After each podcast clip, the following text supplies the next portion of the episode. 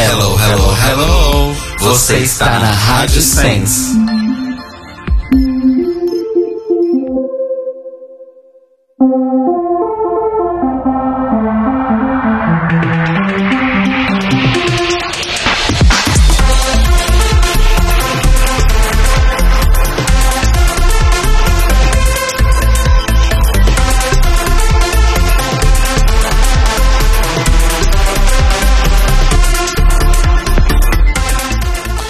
Olá, amores das nossas vidas. Olá, criaturas da segunda-feira à noite.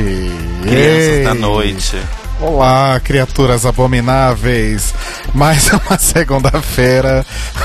Oi, o Halloween chegou e ninguém me avisou. É isso. Ma- mais uma segunda-feira.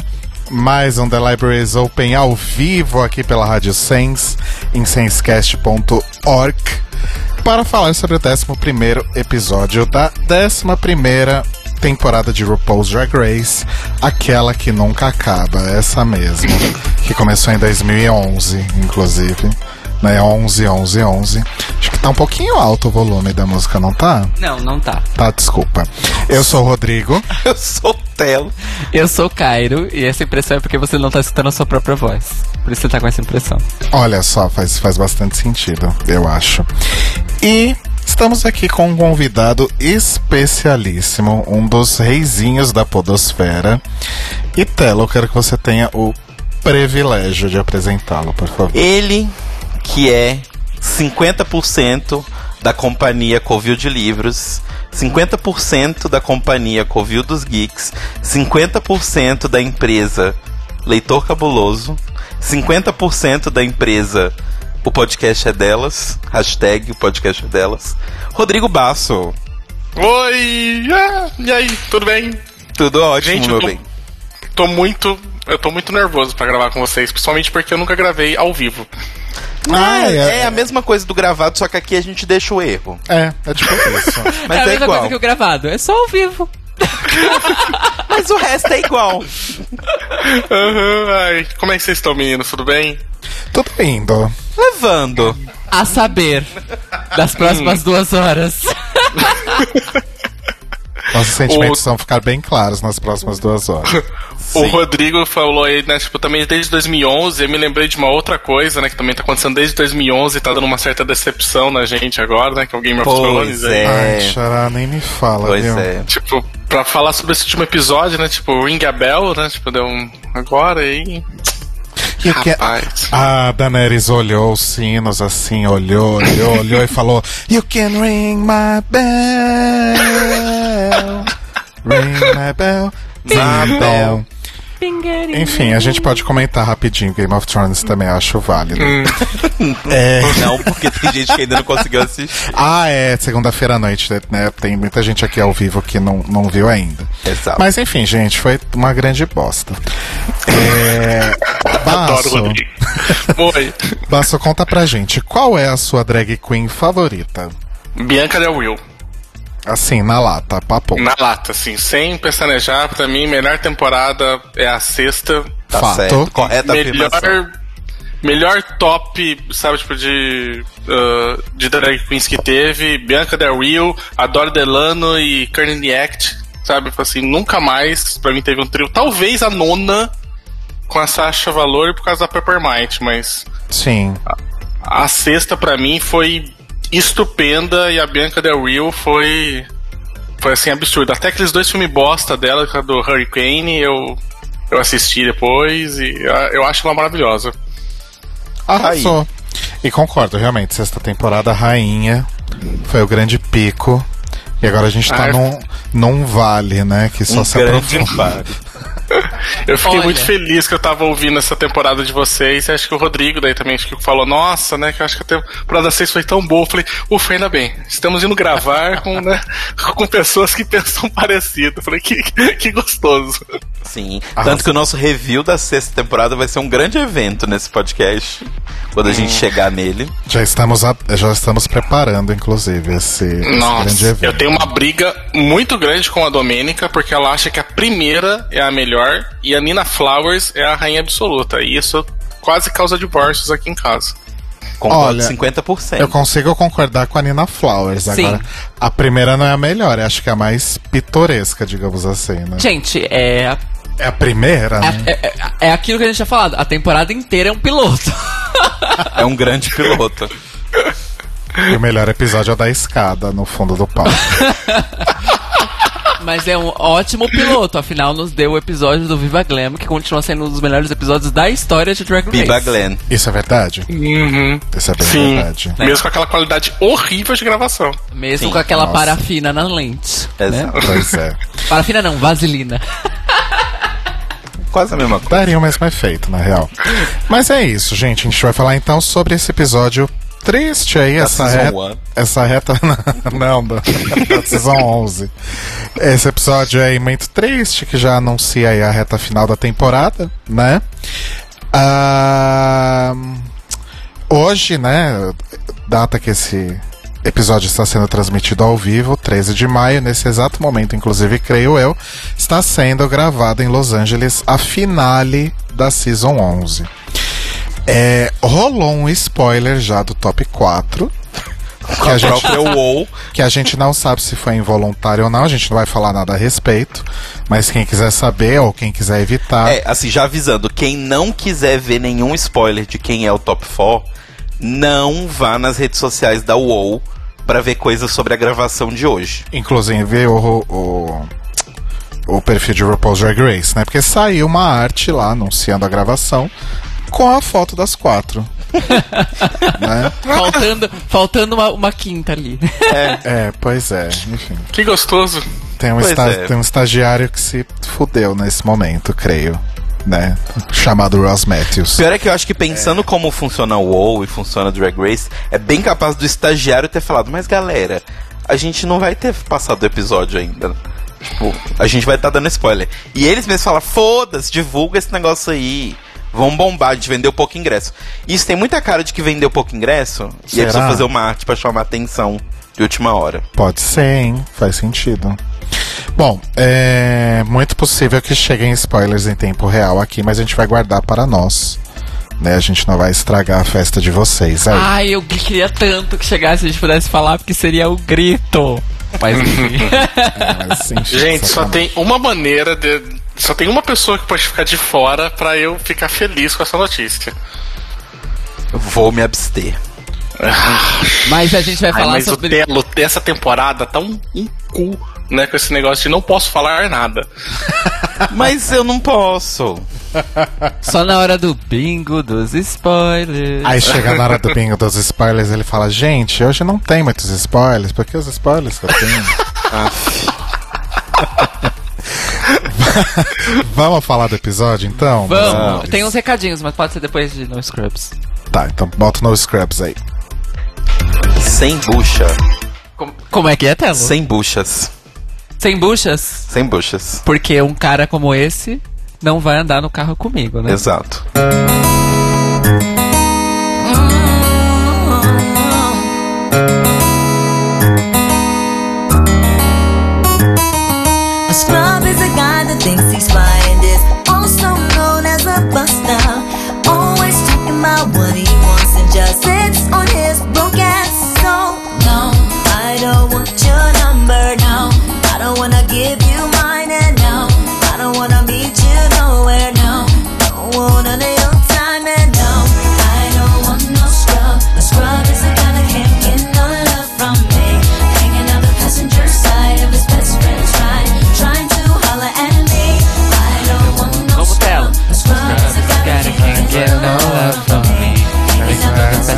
Side of his best friend's ride, trying to holler at me. É, eu tenho outro recado que eu esqueci de dar. É, neste episódio também teremos uma inserção especial de correspondentes internacionais. Aguardem, fiquem ligadinhos. Então, então, Tá bom, Cairo, já, tchá. já deu, Cairo. bom, gente, esse episódio eu acho que. Eu vou ser assim, bem sincero. Independente. é, tirando o resultado final, na verdade, pra falar melhor, eu gostei do episódio. Achei que foi um episódio bom. Ou vocês acharam meh, igual a- Eu achei meh porque eu achei que foi muito calcado em treta. True. Sim. Ok. E eu tenho, assim, eu entendo que a treta ajuda a dar uma animada, mas quando é só treta, e tretas que claramente são mais combinadas do que cena de novela da Malhação, Uhum. não dá pra acreditar, sabe, gente? Elas não são atrizes, tá na hora de alguma delas perceberem isso. Eu também achei, achei que. O, por incrível que pareça, o mais interessante pra mim foi o mini challenge. Eu achei que. Pois é. Eu dei rezadas de verdade, assim, com o mini challenge, achei muito, muito bom. Mas é o desafio principal em si, você não viu nada da preparação, a não ser um- uma pseudo-lavação de roupa suja. E aí, sabe, e aí teve só o único. O único desafio, né? O, o desafio principal já era também a Hanway, então ficou, sabe, preenchendo o espaço com briguinhas. E eu falo, gente, é, é muita quinta série aquilo ali. Sim. Pois é. Um review rápido de Game of Thrones, já que a gente não vai dar spoiler. Esse episódio foi bem parecido com o episódio de Game of Thrones. Só prestou os primeiros 10 minutos. Depois pode jogar fora. Verdade. Quando, quando o Rodrigo abriu falando, olha, gente, eu vou ser muito sincero. Eu achei que, que, que ele ia falar assim, pra mim já deu. I've had it officially. Não, assim, é, primeiro lugar que eu super concordo com, com o Baço sobre o, o mini challenge. Nossa, sim, é, realmente. né? Eu fiquei chocado que esse ah, mini challenge, na real, ele teve readings que foram 100 mil vezes melhores do que o, o mini challenge que se propõe a ser um, um desafio de readings, do- né? Que é É o- do, do The Library, né? Tipo, puta Isso. que pariu. Muito melhor. Aliás, não sabia que a Brooke podia ser engraçada de verdade, sem texto. Exato. É, Pois é, uma surpresa. Uma grande surpresa. Inclusive, isso foi tão impactante e foi tão melhor que o Twitter inteiro estava falando, né? Pode substituir o The Libraries Open por esse do Tapa. Pois é. Para as outras, para as próximas temporadas. Sim. Inclusive, eu tava fazendo uma, uma pesquisa rápida, porque supostamente este seria o episódio dos fantoches, né? Que estão aí com a gente desde, desde a quarta temporada. Porém, a última vez que teve eh, esse mini challenge dos, dos fantoches foi na nona.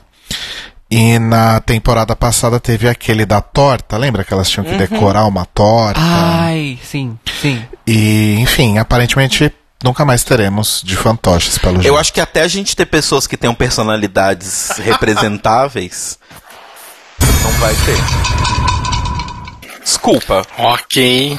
Mas, gente, Ok. sério, vamos fazer um- uma comparação com a temporada que a gente tava falando, que a gente gosta muito, que é a sexta temporada. Você Nossa. pega o desafio de Puppets da sexta temporada, uma frase falada pelo boneco ali com a voz das pessoas, você sabe quem que é a pessoa que eles estão zoando. Mesmo que o boneco não Muitos- pareça nada com elas.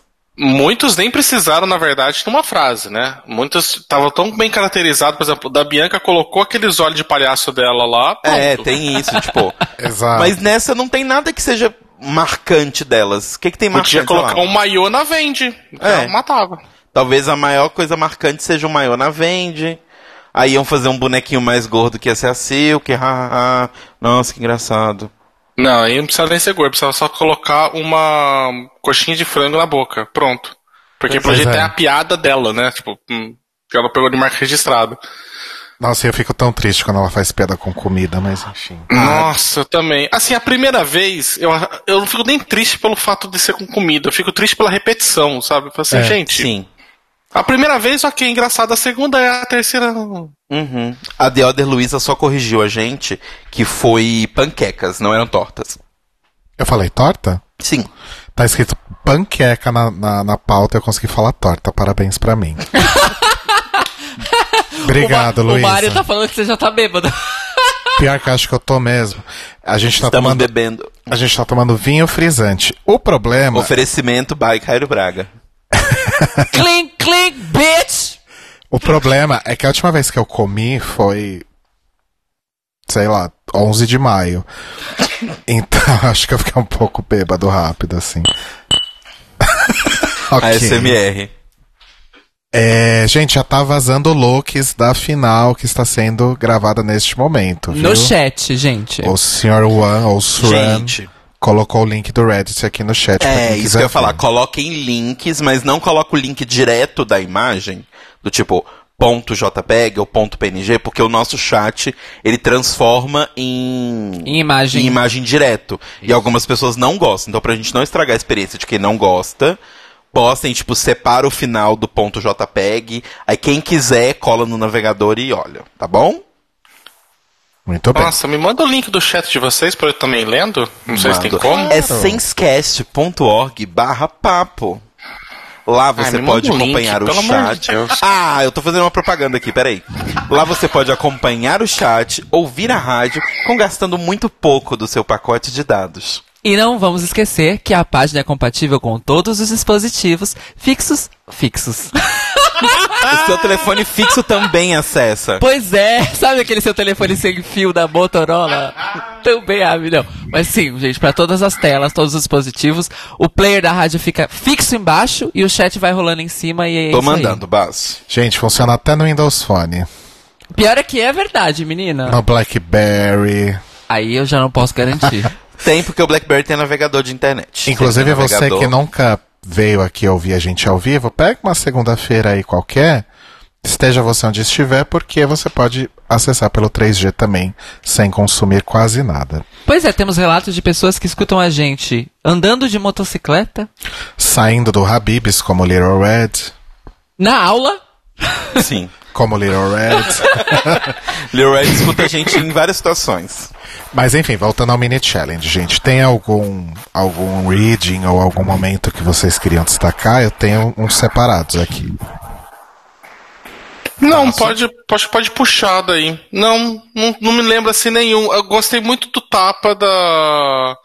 ahn, a- da coisa da. Ai, da Brooklyn, que né, rodopiando e a lá bailarina. Eu chorei muito de rir com aquela merda. Eu guardei aqui, ó, a Eve falando pra Vendi. Ah, é tão fácil pra você porque você faz sempre a mesma personagem. E a Vendi, e você faz toda vez uma Naomi Smalls mais feia. Foi muito foda! Esse reading foi muito bom. Ai, perdi minha, minha voz agora. Aí teve um momento super shade que foi a Silk falando pra Eve. Eu tô querendo te dar esse tapa desde a segunda semana que a gente tá aqui. Aí a Brooke, na hora do. do que a Silk dá um tapa nela. Aí ela vai e fala: Não, vamos resolver isso com um abraço, vai. Aí ela abraça a Silk. Nossa, parece que eu tô abraçando uma cama d'água. Teve um bom Nossa, também que- da. Foi uma troca da Eve e da Brooke, que a Eve fala, tipo, ai, eu não conhecia muito sobre pessoas do Canadá, mas jogando pelo seu Snatch Game, nem você. Nossa, essa foi muito boa também. E aí depois a Brooke devolve, tipo, ó, ela vira, RuPaul, tudo bem se eu bater num mendigo? Aí o Paul, sim, aí ela vai dar um tapa. Ai, gente, então vamos fingir que o episódio todo foi só esse bloco. Isso, vai Ai, ficar duas horas falando parado sobre aí, isso. teria sido tão maravilhoso. Ai, gente, vocês- vocês odiaram tanto assim, eu gostei das makeovers. Não, eu gostei das makeovers. O problema foi que de makeover mesmo a gente teve muito pouco. Tá, a gente vai chegar lá. a gente vai calma. chegar lá. E o problema também é que, assim, ah, entre a, a, a Runway e o que a gente teve agora do Mini Challenge, teve todo um, um meio de episódio que eu não queria ter assistido. Exa Nossa, eu. Baço, eu me senti exatamente do mesmo jeito. Uhum. Caramba, cara. Falei, gente, que quanta vergonha alheia naqueles papos. Eu falo, pelo amor de Deus, sabe, pessoal, tá faltando uns boletos, né? Tá faltando uns problemas na vida, um lote pra carpir, não é possível. Tá porque faltando a produção ter vergonha na cara, né? Também. Era uma Assim, discussão com umas coisas tão bestas e, bem, vou atropelar a pauta do Rodrigo, porque eu sei que daqui a pouco ele vai falar, me perdi aqui na pauta, e eu... Ah, eu já me perdi várias vezes, mas É eu já me achei. é a nossa Zileide. É, e teve também o da o momento Silk e a Kyria no mini challenge da Guerra das Perucas, né? Que aí eu me toquei que aquela aquele cabelo com a com a ponta, digamos assim, rosa, na verdade é uma peruca, não é o cabelo da da Kyria. E eu achei que fosse cabelo real a- até esse episódio. Eu não tinha me tocado que era uma peruca ainda. Pois é, foi realmente uma revelação. Mas foi um momento, tipo, piscou, perdeu. Foi tipo isso. Foi bem isso. Foi bem piscou, perdeu. E aí, a Brooke ganha o mini challenge e. Assim, eu consigo concordar que a Brooke tem evoluído consideravelmente nos últimos episódios, mas eu não sei se é aquela coisa, né? A teoria da relatividade.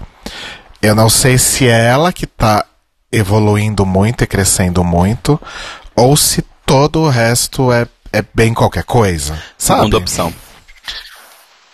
Ah, eu acho que ela. Eu acho que eu discordo. Eu acho que ela deu uma evoluída sim, porque nos primeiros episódios você não via quase nada dela de tentar ser engraçada. Ela se apoiava 100% na, na, na questão dela de ser bailarina. Aliás, foi o que salvou ela várias vezes, né? Porque fazia uma merda incrível no, no main challenge e aí depois chegava na Hannah e colocava, sei lá, ia dançar de múmia em ponta de pé e o pessoal falava, ai meu Deus do céu, que lindo, salva. Né? né? Foi muito isso, né? E eu acho que desde que a parceria que ela fez com a Nina no episódio retrasado, eu acho que ela começou a encontrar que, olha, dá pra eu tentar me arriscar de ser um pouco engraçadalha, e aí eu acho que tá surgindo alguma coisa dela. Não sei se talvez seja um pouco dos dois, e aí o restante tá tão merda que aí, né, isso se sobressaiu muito, mas eu senti que teve uma, um- uma, um- uma, uma alteração dela aí, sabe? Ela conseguiu dar uma evoluída nessa parte. Sim. Mas considerando o histórico de RuPaul's Drag Race também, o que a gente pode estar vendo aí é, sei lá, a produção tava guardando o melhor dela pro final, sabe? E tipo, não deram, não deram tanto foco assim nos primeiros episódios? Não sei, mas é indiscutível que realmente ela tá mandando bem nesses últimos. É. É, pode ser. Verdade. Essa edição, aliás, a edição do RuPaul, ela é maravilhosa. Eu fico sempre impressionado como é que eles conseguem passar uma ideia muito clara com a- na edição. É. É, mas- ela é maravilhosa no geral. Às vezes ela é transparente demais, dá até raiva. Mas, mas eu acho que assim, uma coisa que a gente não pode. É, tipo, a gente não pode mentir é que, querendo ou não, eles são muito bons nas coisas. Assim, às vezes tem uns errinhos aqui e ali, mas eles são muito bons, porque eles conseguem vender umas narrativas e umas brigas Sim. que as pessoas na internet estão se matando por causa dessas brigas. Sim. É. Então as pessoas e o também tá compraram. falando isso porque já tem trocentas mil horas de RuPaul e já, já tá aprendendo a ver o código da Matrix, né? Aí é mais fácil, mas. Cara, perto de outros realities que, que eu vou pegar pra assistir na Netflix, tudo, alguns deles eu olho, meu Deus do céu, corta isso, tira. Sabe, eu sinto às vezes saudades da, da edição daí do RuPaul. Então, aí eu tenho uma pergunta, porque assim, realities no estilo do RuPaul, eu acho que eu nunca acompanhei nenhum como acompanho o RuPaul. É, tipo, sei lá, reality Netflix que eu assisti foi tipo, Nailed It. é, que é, Ela é outra, ótima. é- e A é outra história. é ótima. É outro. Sim. Ela é maravilhosa, Nicole Baia. E ela tem um podcast sobre RuPaul's Drag Race, inclusive, que fala episódio por episódio. Maravilhosa. Mentira! Copiona.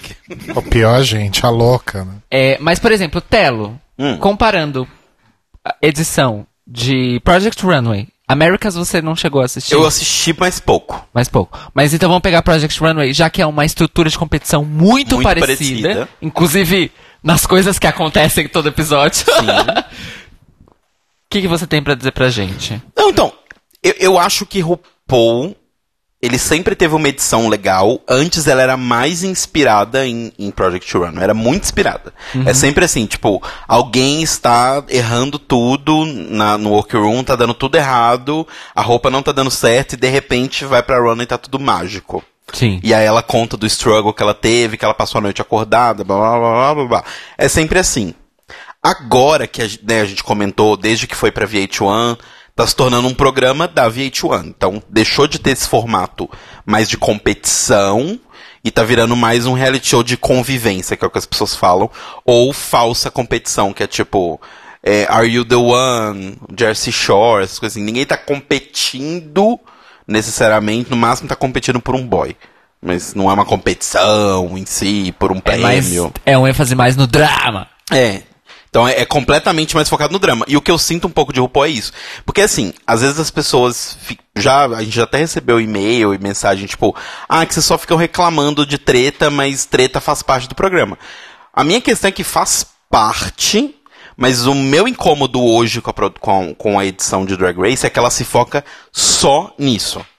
Tanto que, por exemplo, a gente teve episódios de, de Runway, é, né, episódios que não tinham um des- um desafio e a Runway, era só a Runway, que, poxa, não mostrava a ideia delas, como elas conceberam a idea de fazer o look. Que era uma coisa que. Por exemplo, que- esse. Né? Esse é um exemplo ótimo disso. Que Exato. ficou numa treta e você não teve uma ideia. Eu- Eu tava falando pra Domênica o quanto saudade que eu sinto de ver realmente as ideias de costura que você tinha na sexta, sétima. Até a oitava, a oitava foi da Violet?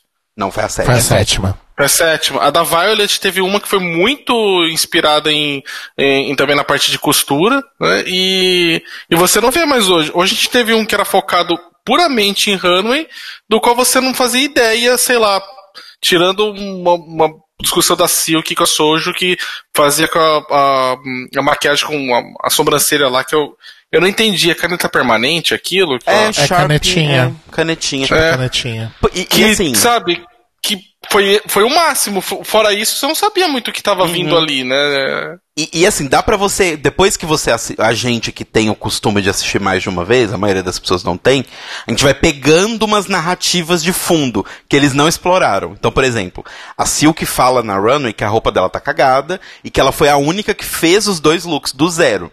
Ela não pegou um look dela e aí criou um parecido ou ajustou um pra Soldier, que é o que a Brooke fez. A Brooke trouxe os dois looks prontos e ajustou o segundo pra irmã. E... A Vendi também, né? Fez É, a isso. Vendi também fez isso.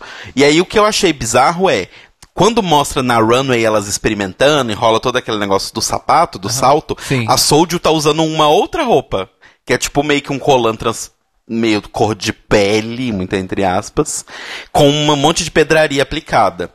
E aí depois ela vai pra runway com o negócio azul. Em momento algum mostrou o struggle da Silk tendo que fazer a roupa do zero. E assim, se era um episódio que eles queriam fazer um redemption da Silk, e ela ia pro lip sync, ela ia ser salva no lip sync, ao invés de ficar mostrando treta, treta, treta, treta, treta, podia ter feito esse arco da Silk. Olha, ela vai tentar fazer um negócio, mas ela é uma queen gorda, o corpo dela é completamente diferente dos outros. Como é que ela vai fazer? Ah, ela vai tentar fazer a roupa. Porra, mas ela vai conseguir fazer a roupa? E ela não consegue, vai pro lip sync, mas no lip sync ela se salva. É, não teve Entende nada a diferença disso. de narrativa? Então, e aí, e, e- e tudo isso que você já falou tem precedentes, porque até a quinta, sexta temporada mesmo, como o Basso disse, a gente tinha drama de workroom, era sempre envolvendo look. Era sempre coisa de criação. Primeiro que eu nunca vou esquecer como.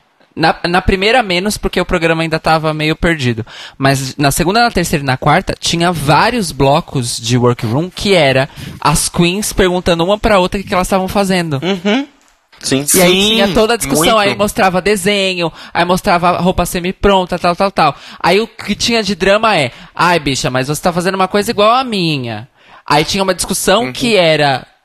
Tinha lá o momentinho de beating, mas era um lance do tipo, ah, beleza, mas eu posso mudar isso, posso mudar aquilo. Ou a roupa foi feita, a bicha vestiu, rasgou. Vixe, falta Sim. 20 minutos pra estar na runway. Que- Project Runway é isso, Na basicamente. própria. é, na própria sexta também, a todo o drama da, da Dory que não sabia costurar, né? E aí a, Exato. Eu, eu lembro do episódio que a Bianca ajudou ela a fazer aquela uma saia prissada, e aí, de com cola quente, e aí a, a Dory ganhou, e ela. E a Bianca puta da vida, alguém vai falar depois pra ela, fala assim.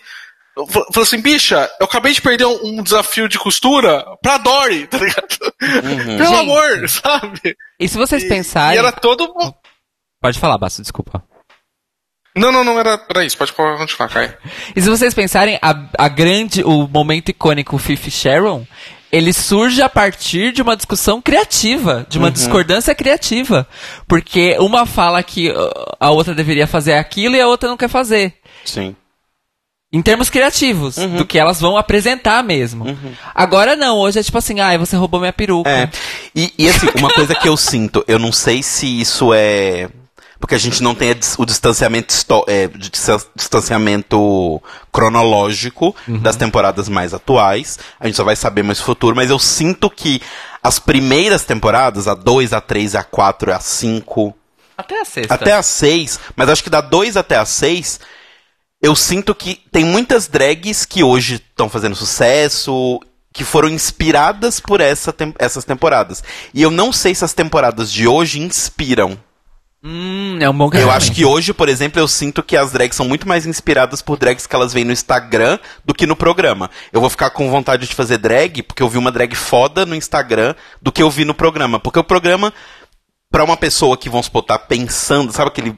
tá querendo coçar, começar a fazer, pelo programa hoje em dia, ela não sabe como se faz drag. Antes o programa tinha essa coisa de que ele meio que ensinava. É, isso, isso é outro detalhe. Tinha vários momentos educativos de prática de drag Sim. espalhados por essas temporadas que a gente acabou de citar. Então, tipo, vários momentos de tucking diferentes.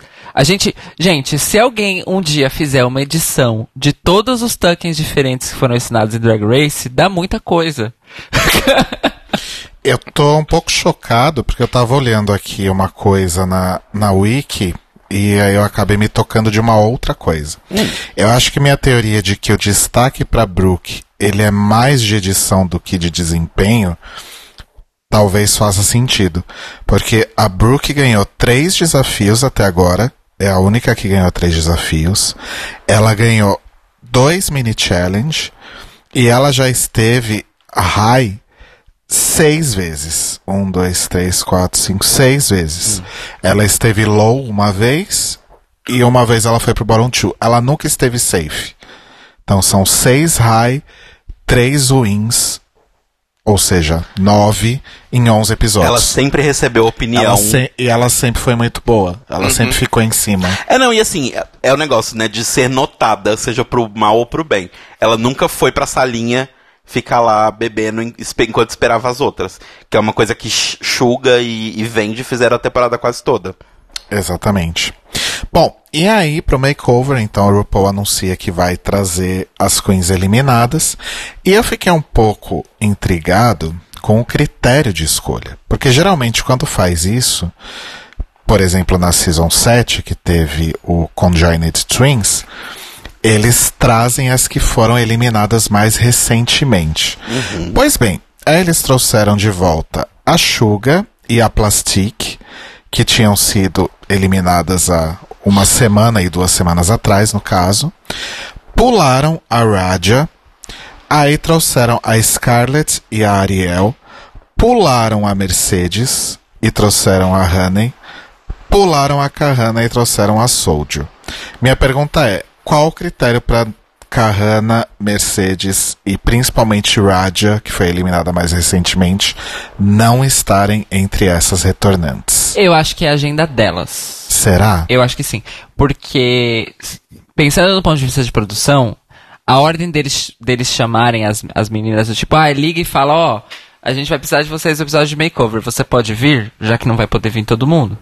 É, nessa, é justamente na ordem inversa de eliminação. Da última pra. Da mais recente pra mais antiga.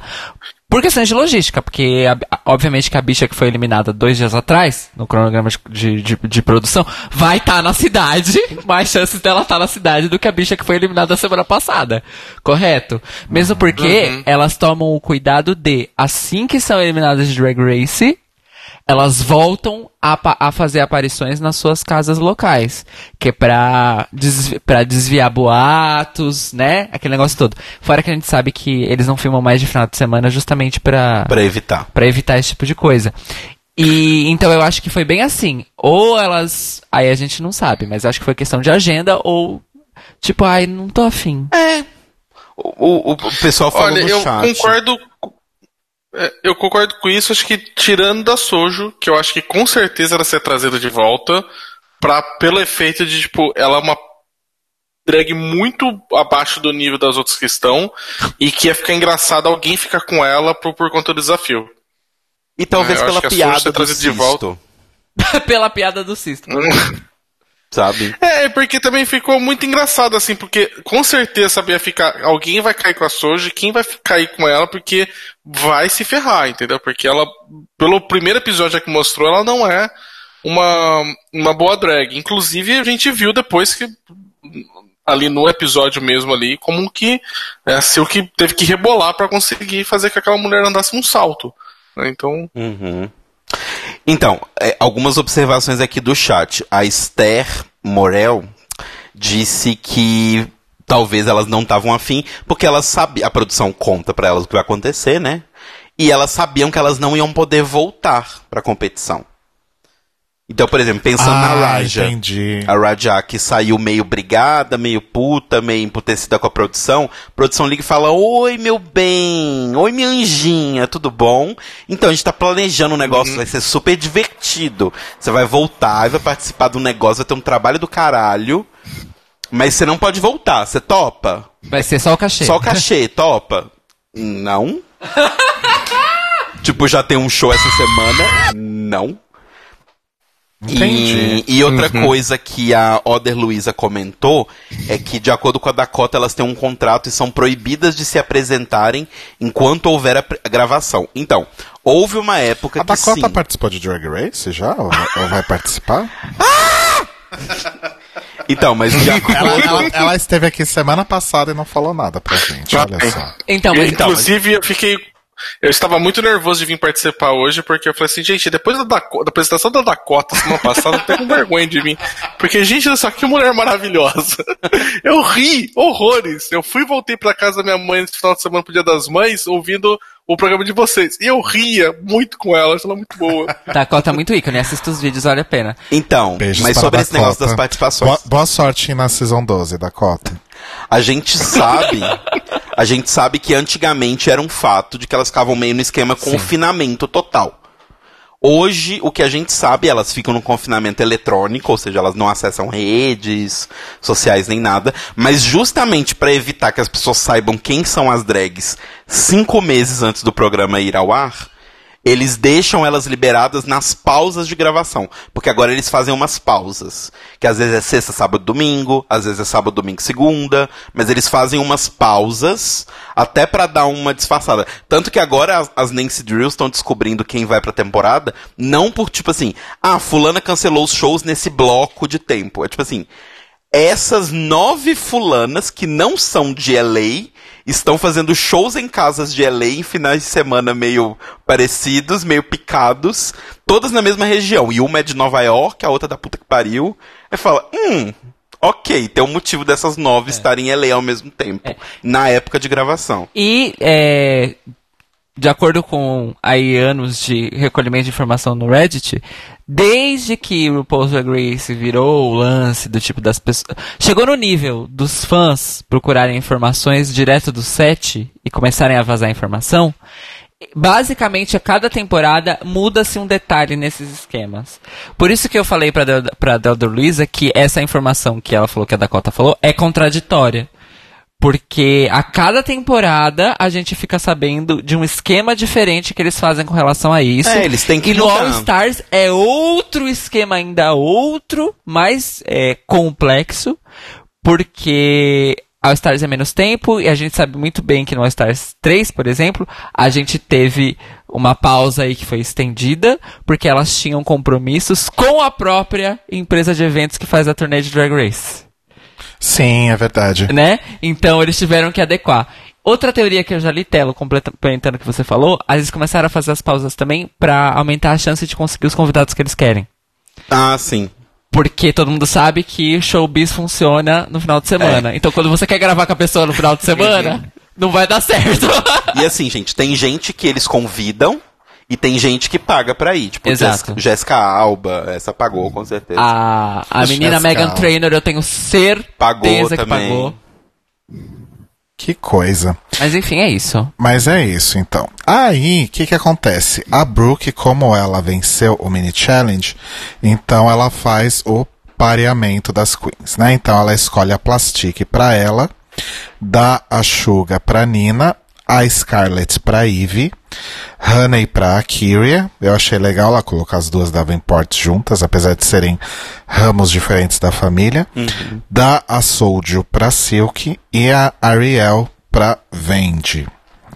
E aí começa todo o drama, né, da Silk, ai, porque a Soulju, essa... E eu fiquei muito puto porque, assim, lá na Workroom, a, a Silk tava, ela não tava feliz, ela não tava nem um pouco feliz que a Soulju era parceira dela, mas ela tava... ah, Sendo educada. sendo educada.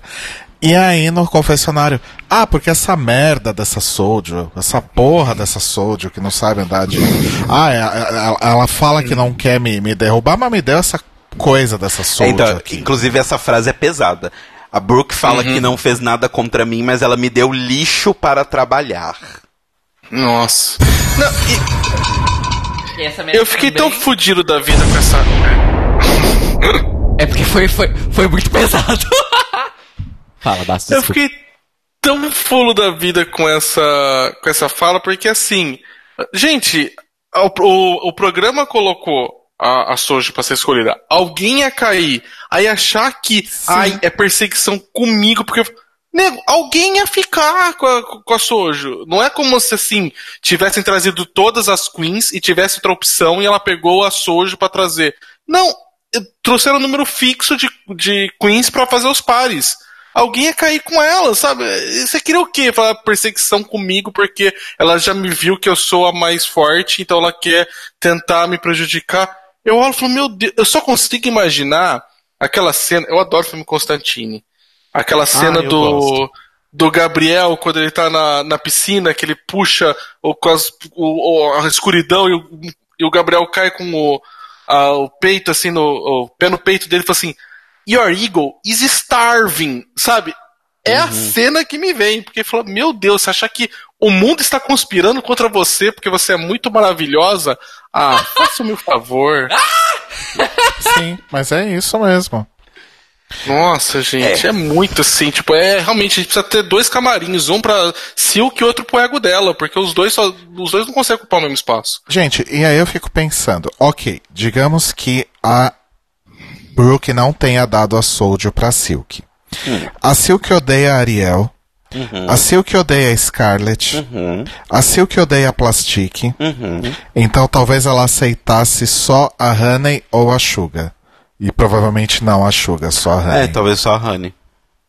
Uhum. Então Oh, assim, Honey. fica, fica difícil, né? Defender nessas horas. Girl, ela só aceitaria Honey, Honey.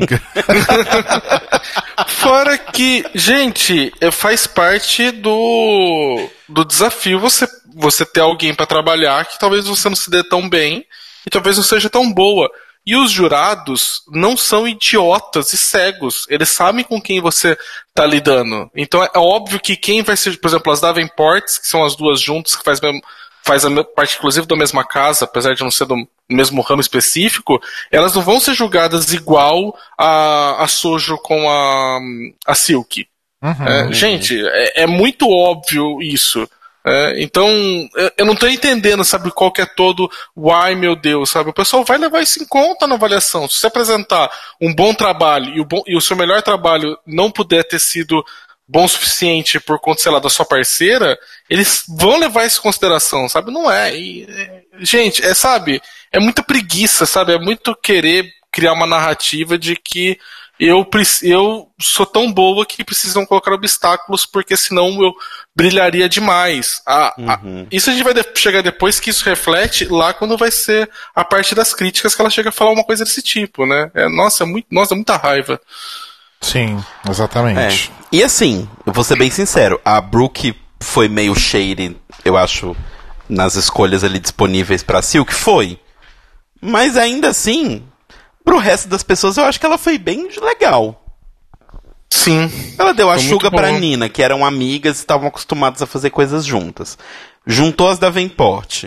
Deu a Ariel pra, pra, Pra pra, Vendi. Vendi, que eram né, amigas ali próximas. Deu a pegou a Plastic pra ela, que era o que ela gostava. E assim, Ariel e Vendi, guardadas as devidas proporções, tá? Gente tá extrapolando um pouco aqui, mas independente de maquiagem, Ariel e Vendi você consegue notar uma certa semelhança. Sim, sim. Né? Não, e até de corpo. Era, era, era uma tela mais fácil pra trabalhar, digamos Sim, assim. Pra até Vendi. de corpo. Olha o pouco que a Vendi precisou ajustar aquele vestido pra ficar bem perfeito na Ariel.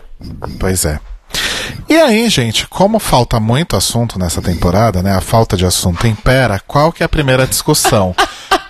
As porra das perucas que a Ariel supostamente tinha deixado. Isso eu achei ótimo. Supostamente ela tinha deixado pra Plastique. Plastique tava crente. Nossa, minha amiga pessoal me deixou esse monte de A peruca. minha amiga aqui. pessoal me deixou várias perucas. Aí vira a Ariel e fala: Não, gente, eu deixei uma peruca que era pra Silk, as outras eu esqueci. Porque eu sou burra e lesada. Mas eu- o que eu fiquei assim nesse episódio foi que, a, aliás, o episódio todo, a Kira, ela tentou, né, ela ficou um isqueirinho, né, absurdo, né? Ela sim, queria, sim. ela ficou jogando lenha na fogueira em todas as discussões. E aí Ofereceram essa a mais pra ela, tenho certeza. Porque Sim. olha. Bônus de cachê desse episódio se você puxar todas as tretas. E ela puxou todas. E aí eu fiquei impressionado porque a Plastic, ela não falou que a Ariel me deixou um bilhete, uma procuração escrita, né?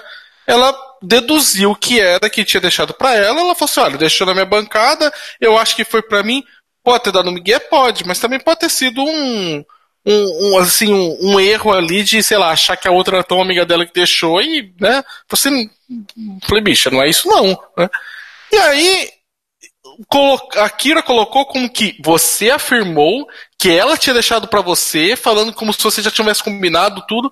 Eu lembrando, oh, eu assisti essa temporada, não, não tá desse jeito. Não, não foi isso que foi dito, né?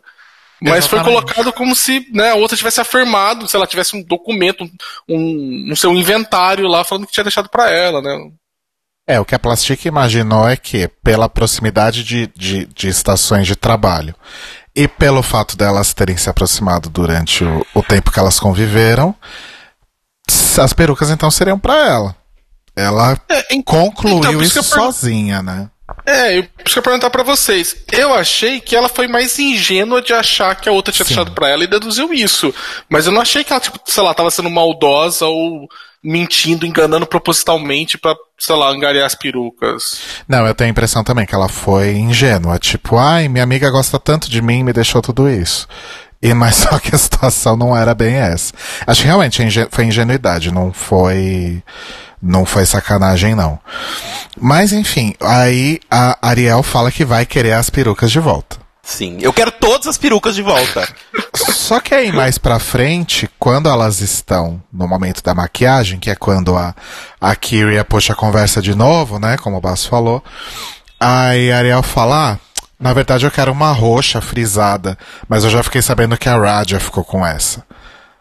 Aí aparece o, o confessionário da Suga. Honey, primeiro ela queria todas as perucas, girl. Mas agora, honey, parece que ela só quer a da Raja, então Girl. o problema tá resolvido, girl. Ai, você zoa a, a Sugar, mas eu gosto muito mais. Não, mas a gente, a gente gosta dela pra caramba. Sim, muito. A gente Honey! Tipo, é, mas eu, eu, eu gosto bastante. Fiquei muito, muito chateado quando ela foi eliminada. Sim. Foi uma das eliminações injustas dessa temporada, Sim. né? Falaremos da outra hoje. Mas. E aí a Ariel depois volta a insistir que ela quer todas de volta. Então, assim, o que, que ela quer? E aí ainda ela fala, né, gente, essas perucas não custaram 5 dólares. Só que quando você olha pras perucas, você pensa, nossa, que peruca de 5 reais. Não, né? bom. Não é Não, assim. aí falando muito sério. Não, tipo, eu não acompanho o trabalho da Ariel, vocês sabem, eu odeio ela Alguém acompanha? enquanto pessoa. Vocês no chat, Mas no respondam que eu já vi, eu sei que ela é peruqueira. O trabalho da Ariel. Se alguém acompanha. É, o que eu sei é que ela é peruqueira. Ela faz muitas perucas e tal. Ela sempre tem essa coisa de colocar uns chumaços rosa ou partes rosa na peruca, ou roxo e tal. E assim, eu acho o trabalho dela muito bom.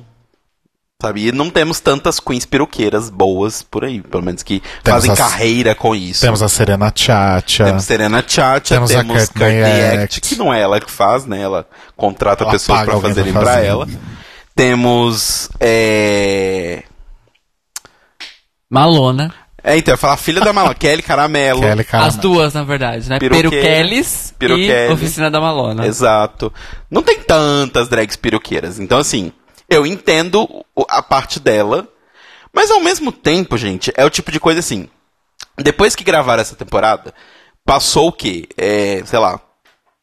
Cinco meses, no máximo seis meses, eu acho que nem isso. Elas já estão juntas de novo fazendo turnê, porque elas já estão correndo nos Estados Unidos para fazer a promoção da temporada. Yes. A Esther Morel disse no chat que prefere ver o episódio de domingo de Game of Thrones em loop eterno do que acompanhar a Ariel. Não. acompanhar Ariel. Ah, não. Você tá no não, chat, não, não Baço? pode ser. O Baço tá no tô- chat. Eu tô olhando, eu tava indo Pode falar no agora. chat. Ah, é, tem a Gente, Delta, não. mas eu não sei se a Delta faz peruca ou se ela só arruma. Enfim. Acho que a Delta faz cabelos, não perucas. É.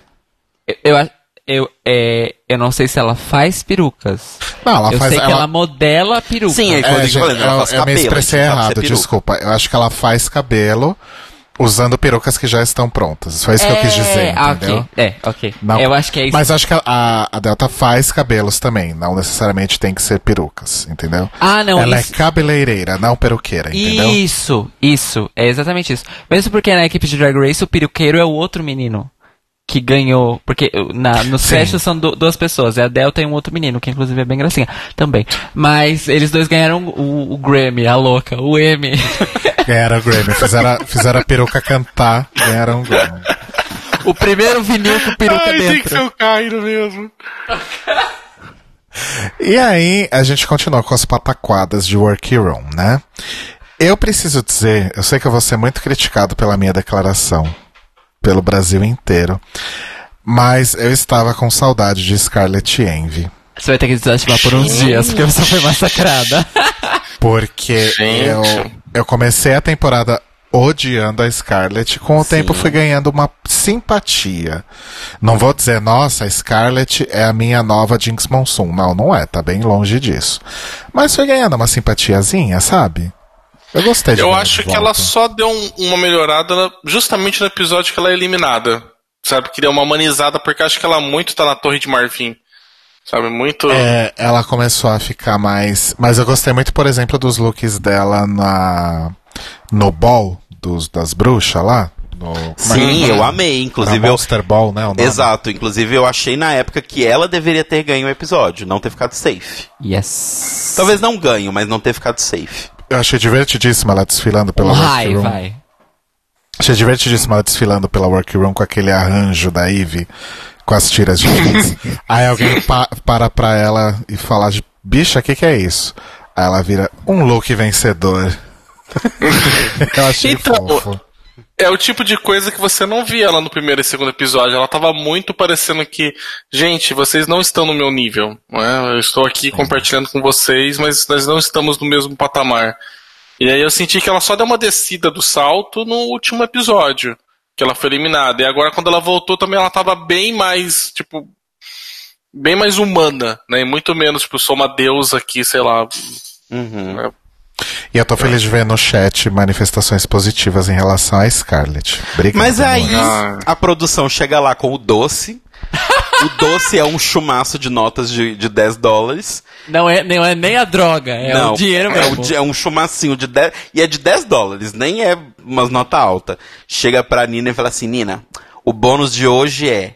Pergunta aí pra galera é, quem que elas são surpresas de ver. Porque assim, gente, não se enganem. A Ah. produção fez alguém, não sei se é sempre a Nina, mas alguém perguntou pra pessoas todas as. Não, é, então, mas assim, perguntou pra todas as seis quem elas estavam surpresas de ver. A diferença é que a única resposta que gerou treta foi a resposta da Scarlett. Mas não achem que só a Scarlett livremente resolveu responder Não. essa pergunta que a Nina fez livremente pra ela. Espontaneamente. É igual as perguntas que tem na hora que elas estão se maquiando, né? É, as- tipo- São as mais assim, meu Deus do céu, escola Fazendo Tony, base. Tony Ramos de interpretação. É, tá passando base no rosto lá, fazendo a- a- o cimento inteiro. Ah, mas conta quando foi quando seu pai teve câncer. Porque, claro, é super a coisa que você pergunta pra pessoa quando ela tá correndo pra Não. fazer uma maquiagem em uma hora. Isso eu até entendo. O que eu não entendo é, se você pudesse fazer um truque de mágica para mudar algo na sua vida, o que Ah, você é do último episódio. Mas você não superou isso ainda, hein, Rodrigo? Não. Não, mas é porque foi, Foi, foi tão pouco natural, foi, gente. foi um dos momentos. Eu acho que só não foi mais artificial do que. ah, do que o que, gente? Na décima temporada teve umas que foi difícil de engolir também. Só É. não foi Mas mais... essa- Só não foi mais difícil Agora- que a vitória da Aquaria, talvez. É. Agora, essa pergunta, a reação da Silk e do restante, me deu isso que eu tava falando da quinta série. O pessoal não tem maturidade pra receber uma crítica. Gente, céu, parece, sei lá, alguns podcasts é quando você fala que o que não tá bom, sabe? O pessoal não, não, não consegue, sabe, tipo, olhar e falar, putz, cara, sabe? Às vezes eu gosto de você, você só não, só não tá fazendo um trabalho bom, né? Exato. Caramba! E assim, o que a gente sempre fala todo episódio que alguém xinga. Ai, mas se vocês estão reclamando, por que vocês não param de assistir? Gente, você pode gostar de uma coisa e ainda assim ter um milhão de críticas pra essa coisa. Criticar uma coisa, principalmente em coisa pequena, só prova o quanto você se importa. Porque, por exemplo, eu não estou aqui criticando, sei lá, The Magicians, a série. Porque é uma bosta. Por que que eu vou perder o meu tempo me preocupando com uma série que cagou, defecou, engoliu depois a bosta e defecou de novo? Uma série de livros que é maravilhosa. Nossa senhora. Se, tipo, não vale a, não vale a minha atenção. Sabe? Então, tipo assim, se as pessoas estão te fazendo uma crítica, beleza. Obviamente existem formas e formas de se criticar. Mas escute. Existe sabedoria em pessoas que falam mal de coisas que você faz. E a lição de Anita Sarkeesian, pra quem não conhece, ela é a mastermind por trás do Feminist Frequency, que também tem podcast agora, se eu não me engano. Ela diz, é o lema dela, seja crítico dos produtos midiáticos que você ama. Uhum. Por- Porque quando a gente não gosta, a gente simplesmente deixa pra lá. Essa é a verdade. Sim, É, isso é eu- verdade. eu adoraria se eu tivesse, sei lá, no meu podcast, não sei, colocando uma trilha alta ou zo- meu microfone zoado ou pegando um ruído, alguma coisa, alguém chegasse falando pra mim, meu, precisa consertar isso daí, do que eu deixar eu ficar fazendo coisa errada, né? Eu prefiro muito mais que alguém chegue e fale isso pra mim, né? Claro que não precisa, sei lá, ter que ter com uns, uns dedos assim, sei lá, igual o Telo, sabe? Tipo, escuta aqui, seu escroto. Você tá fazendo tal coisa, né? Que O Telo, o Telo, falou que é bom nisso. Exato. E, e você, sabe, do que você deixar a coisa fazendo errado. E eu achei que a Scarlett chegou e falou numa boa, falou assim, olha, eu acho que não, porque hum, pra mim você não, não tá fazendo um trabalho tão bom, você tava tendo várias ajuda de bastante gente aqui, na minha opinião, inclusive da produção, porque Uhum. nada mentira que a Silk tá ali porque, ainda por conta de que a, a produção olhou e falou, é interessante manter ela, porque tá dando tá dando bastante bastante bop. E aí falou assim, não, fiz tudo sozinha. E ela ainda vinha falar, fiz tudo sozinha, não tive ajuda de ninguém, faço tudo sozinha. Eu falei, ué, suas amigas lá do trio, trio Ternura ali, que vocês estão fazendo a- as coisas tudo juntas, vocês não se ajudam então, né, sabe? Exato. Sim. E aí eu não entendi, assim, ela chegar e retrucar e rebater porque ela não concordou, tudo bem. Mas o nível de vir de ofensa, sabe? É, pareceu muito que tava, sei lá, xingando a mãe dela. Né? Eu não tava falando que ela não tava fazendo um trabalho bom. Eu falo, nossa, nega, como é que você quer trabalhar depois no, no, no show business e qualquer coisa assim com outras pessoas se você não consegue receber uma, uma crítica dessa, né? De. Sim. E o que, o que eu acho engraçado também é que logo no início do episódio, a gente não, não comentou isso porque a gente já falou direto do, do mini challenge. Mas no início do episódio, a Silk fala: Nossa, realmente agora é um momento. Eu tô até me sentindo um pouco envergonhada às vezes por algumas coisas do meu desempenho e tal. Então é aquele momento em que eu tô começando a prestar mais atenção nos juízes. Só que assim, ela ignorou as críticas dos juízes o tempo todo e ela não admite que nenhuma queen ali que tá competindo com ela faça qualquer tipo de comentário ou crítica. Como que a pessoa evolui dessa forma? Uhum. Então, mas o meu. Aí vem a minha questão que a gente tá falando desde o começo, tá, que a temporada estava morta e precisaram catar a briga. É porque eu acho que esses estouros, esses arrombos da Silk e da Eve, eles são tão sem sentido, borderline, tipo, confusão mental, que não tem como eles serem reais. Porque assim. Ah, eu discordo de você, Telo. hum, Eu acho que tal, pelo menos eu acho que do lado da Eve, a não ser que ela seja uma ótima atriz, mas eu sinto que ela, principalmente que a gente teve nesse episódio, ela fica realmente chateada, sabe, pela, por ela não conseguir, o pessoal não conseguir entender ela e principalmente pela, pelo ataque da Silk. Né? Não, pelo menos do acho- lado da Eve, eu- Eu Hum. acho que tem coisas reais. Só que eu acho que o negócio, a forma como a coisa escala, porque elas sabem que elas estão num programa de TV E elas têm produtores que aconselham elas em questões, gente, de, de roteiro. A gente não, você nunca pode esquecer o, o, o filtro de lente de TV que tem nisso, tudo. Então, por exemplo, quando a Silk começa a brigar e elas falam um argumento óbvio, do tipo, a, Silk, a Ivy fala, mas você acabou de falar uma crítica pra Scarlett também. Ela, É. ah, porque eu quis falar, é a minha opinião. Justamente, ela também deu opinião. E aí a Silk continua durante 20 minutos o negócio. É, é É. muito claro que, tipo assim. Gente, a Silk não é burra. Ela já deixou muito claro que ela não é burra. Ela entendeu muito bem o que falaram com ela. Ela quis continuar a briga porque o negócio tá sendo alimentado. Tá na TV. Tempo de tela. Deixa correr, eu quero tempo de tela. Eu não, é, eu, eu não descarto, eu não descarto isso porque eu não fico tanto por dentro de reality assim também. É que quando, toda vez que eu escuto vocês falarem que é roteirizado, eu, eu- na minha cabeça vem tipo scripts na mão pra ler. Né? Eu, eu, entendo que não é exatamente isso, mas sabe, na minha, na minha cabeça, assim, ó, deram um script e mandaram ler. É. Não.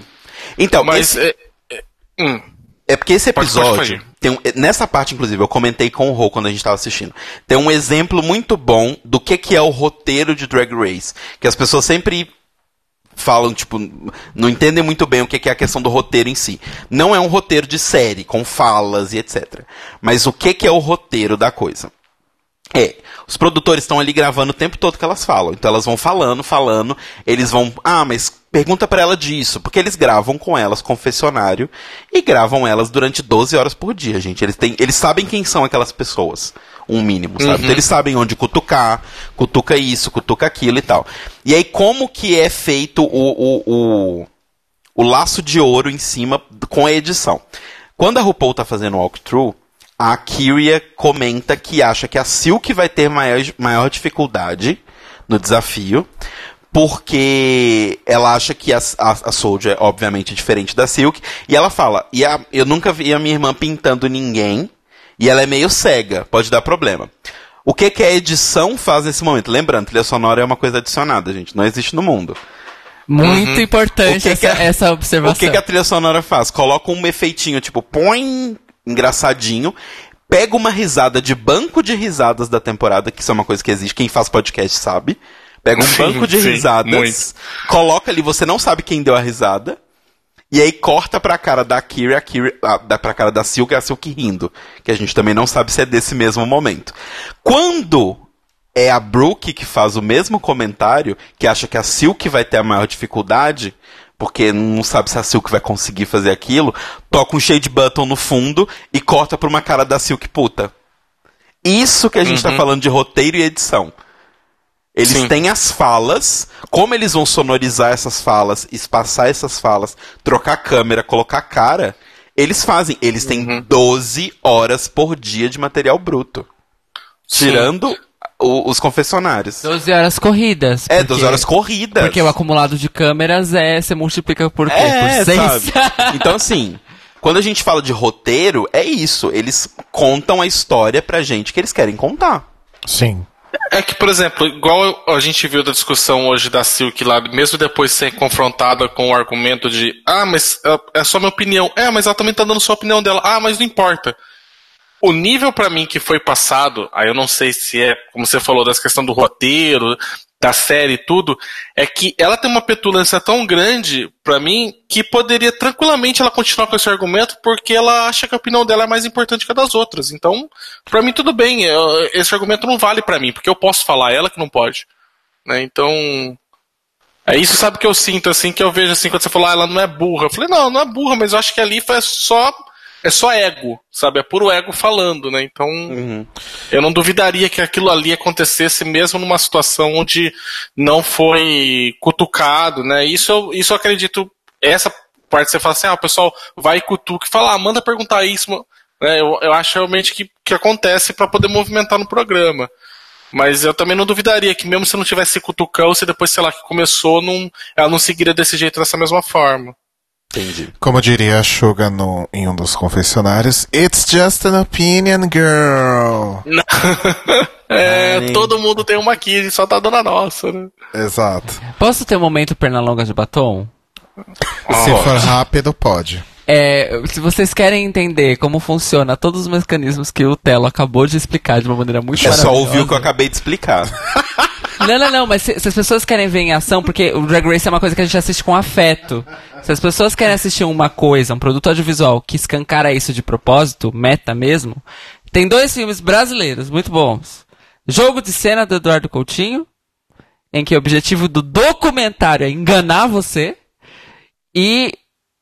Esqueci a segunda coisa, eu tava na ponta da língua. Mas enfim, Então tá bom, de cena, Caio. depois eu me lembro. Walk tá? Through da RuPaul. É, então, o Telo mencionou esse, esse, essa questão muito pertinente sobre como a edição mexe aí com, os- com várias coisas. Mas teve coisas legais também no walkthrough, por exemplo. Teve a Kyria e Honey falando sobre as diferenças das Davenport do Texas e as de Nova York, né? A gente já teve aí dois exemplos de- dessas duas vers- vertentes diferentes, que foi a Sahara na Season 2, que era uma Davenport de Nova York, e a gente teve uma a gente teve uma outra Davenport do Texas que foi a Kennedy. Sim. Né? E a gente já teve uma Davenport da costa oeste, que era de LA, que era Mayhem, né? Não, Mayhem é Miller. Mayhem Miller. Tinha mais uma que era de LA, que era Davenport. Teve outra Davenport, além delas, além das 15 que tem nessa É, temporada. então, é porque eu acho que ela não era. Sahara Eu acho que ela não tinha um nome Davenport. Eu acho que ela só era, tipo, filha, prima, neta, sabe? Entendi. 40. 40. E aí elas explicam, né, que as do Texas, como é o caso da Kyria, elas são mais do circuito pageant. E as de Nova York, como é o caso da, da Honey e da, da Sahara, que Deus a tenha, é uma coisa mais edgy, né? Uma coisa mais fashion, bem Queen de Nova York mesmo, né? Eu achei bem interessante isso. É... Me perdi aqui, desculpa. Ah, tá. E aí a gente tem um momento da RuPaul chamando a atenção da Silk sobre o padding dela, né? Ah, que tinha sido um grande problema lá no, no look que ela usou no desafio de, de mágica, não no look principal do episódio passado. E a RuPaul fala, gata, a questão não é o padding que tá zoado. Tá zoado também, mas o problema é que você não usou meias o suficiente pra fazer o contorno. Né? Ficou parecendo aqueles monte de pedaço de espuma na sua bunda. Então vamos lá, o que, que você tem que fazer? E aí eu não sei se a Silk não tava prestando atenção ou se ela tava dando uma de louca e ela simplesmente repete, ah, eu tenho que melhorar a minha espuma mesmo, é verdade. E a RuPaul meio que, não, não é isso que eu te falei. Você não tem uma esse- resposta pra me dar? Esse momento foi tenso. Foi, foi, pra mim foi uma, uma nova versão do. Do. Tem uma coisa na minha cara, perdeu uma coisa na minha cara. Da lembra? Pearl? É. Não, cara, ninguém. Da Pearl, da Pearl eu senti o. Eu senti o tecido da realidade dar uma vibrada na minha casa. There's something on my face. Eu vi assim, tipo, eu me lembro assim, tipo, só ficou mais grosso, sabe? Deu uma, uma leve vibrada, assim, falei, meu Deus, essa Aí- mulher não tá falando isso. E aí tem o comentário da Max, né? Eu estou muito desconfortável nesse momento. E aí a, a Silk fala pra RuPaul também que, ai, tudo bem que a Brooke me colocou com a Soldier, porque eu acho que vai ser ótimo, porque nós dois, nós dois precisamos nos redimir. A Soldier, da, de- pelo fato de ter sido a primeira eliminada, e eu do meu padding zoado do episódio anterior. Aí corta pro confessionário, ela falando, ah, é porque essa merda dessa Soldier, que agora eu vou ter que me virar com ela, Nossa. etc. Mas você sabe quando ela falou isso dessa redenção, se materializou o Telo no meu sofá, né? Falando sobre a, que- a- sobre a questão da, da, da narrativa de redenção da, da, da, da Silk, sabe? Só olhando e falando assim, eu te falei? Eu te falei? Né? Tipo, só, gente. porque eu fiquei lembrando Só- toda hora. Sabe aquela seita? A seita que dói menos? Então, vai trabalhando isso já. então, mas a narrativa de redenção da Silk é uma das narrativas de redenção mais falhas que eu já vi em Drag Race. Né? É. Eu acho que a personagem não estava ajudando a produção nesse sentido, vamos dizer assim, né? Uhum. E eu lembrei o segundo filme, é Santiago do João Moreira Salles. Dois documentários maravilhosos que brincam com o lance de tipo, ah, isso daqui tem valor de verdade, mas será que tem mesmo? É muito bom. Muito bom, Cairo. Guarda pro Notícias Quebrando, tá? é... Não, tá brincando. Escrota! Aparentemente o nosso chat caiu. Nós não caímos, mas o nosso chat caiu. Ué, Profit. Aqui tá funcionando normal. Tá? Dá Shift F5. Pro, continua aí, Mouse. É o, é o Help Desk ao vivo. na verdade, talvez esteja zoado mesmo. E É. aí, a RuPaul fala pra Suga, nossa, Suga, parece que foi ontem. Honey. Girl! E literalmente foi, né? Porque pelo cronograma de gravação, provavelmente o, a- o episódio de eliminação dela tinha sido gravado um An- ou dois dias antes, É, né? parece que foi ontem. Aí a outra responde, é amiga, foi anteontem. Nossa, não, mas eu acho que assim, deve ter sido ontem, porque foi no dia anterior, né, pela gravação. É verdade, é verdade. E como o. Eu, eu me esqueci agora do nome do, do Sugar Cane, mas como ele fica muito melhor sem aquele óculos quadrado, né? Nossa! Eu achei que ficou tão. Ah, é verdade, Nossa, ele, tava, ele tava sem óculos, né? No, no- É. no- Eu Ah, lembro de eu tava? olhar pra Domênico e falar, nossa, mas tipo, rejuvenesceu uns 10 anos sem esse óculos, aí ficou muito melhor. Eu não reparei, gente. É que óculos. Nossa. Bom, enfim, eu gosto. Eu não sei se é, é, então, mas é porque o Rodrigo, ele é uma pessoa que usa óculos e várias vezes ele tá sem óculos. Durante, andando pela Hum. casa, assistindo coisa comigo, sem óculos. E aí eu, eu meio que absorvo o óculos dele, assim. Eu Ah, não então, reparo. é que eu- Absurdo, aqui em casa, verdade. eu e a Domênica usamos óculos 100% do tempo, né? Então é uma coisa que a gente É. repara muito. Aí tirou e falei assim: nossa, que melhor, devia ter ficado assim o tempo todo, sem esse óculos. Né, colocado uma lente, alguma coisa que eu achei que ficou tão mais bonito. Sim. Um beijo pro meu irmão que acha o Sugar Cane Boy muito gato. É mesmo. Eu acho ele bonito também, agora é que a gente bem olha, bonito. É, a, a, a mistura ali de, de nativo americano com, com latino deu bem certo, na minha opinião. Inclusive, aquele tom de pele. Não tem, não tem no Brasil. Não tem no Brasil.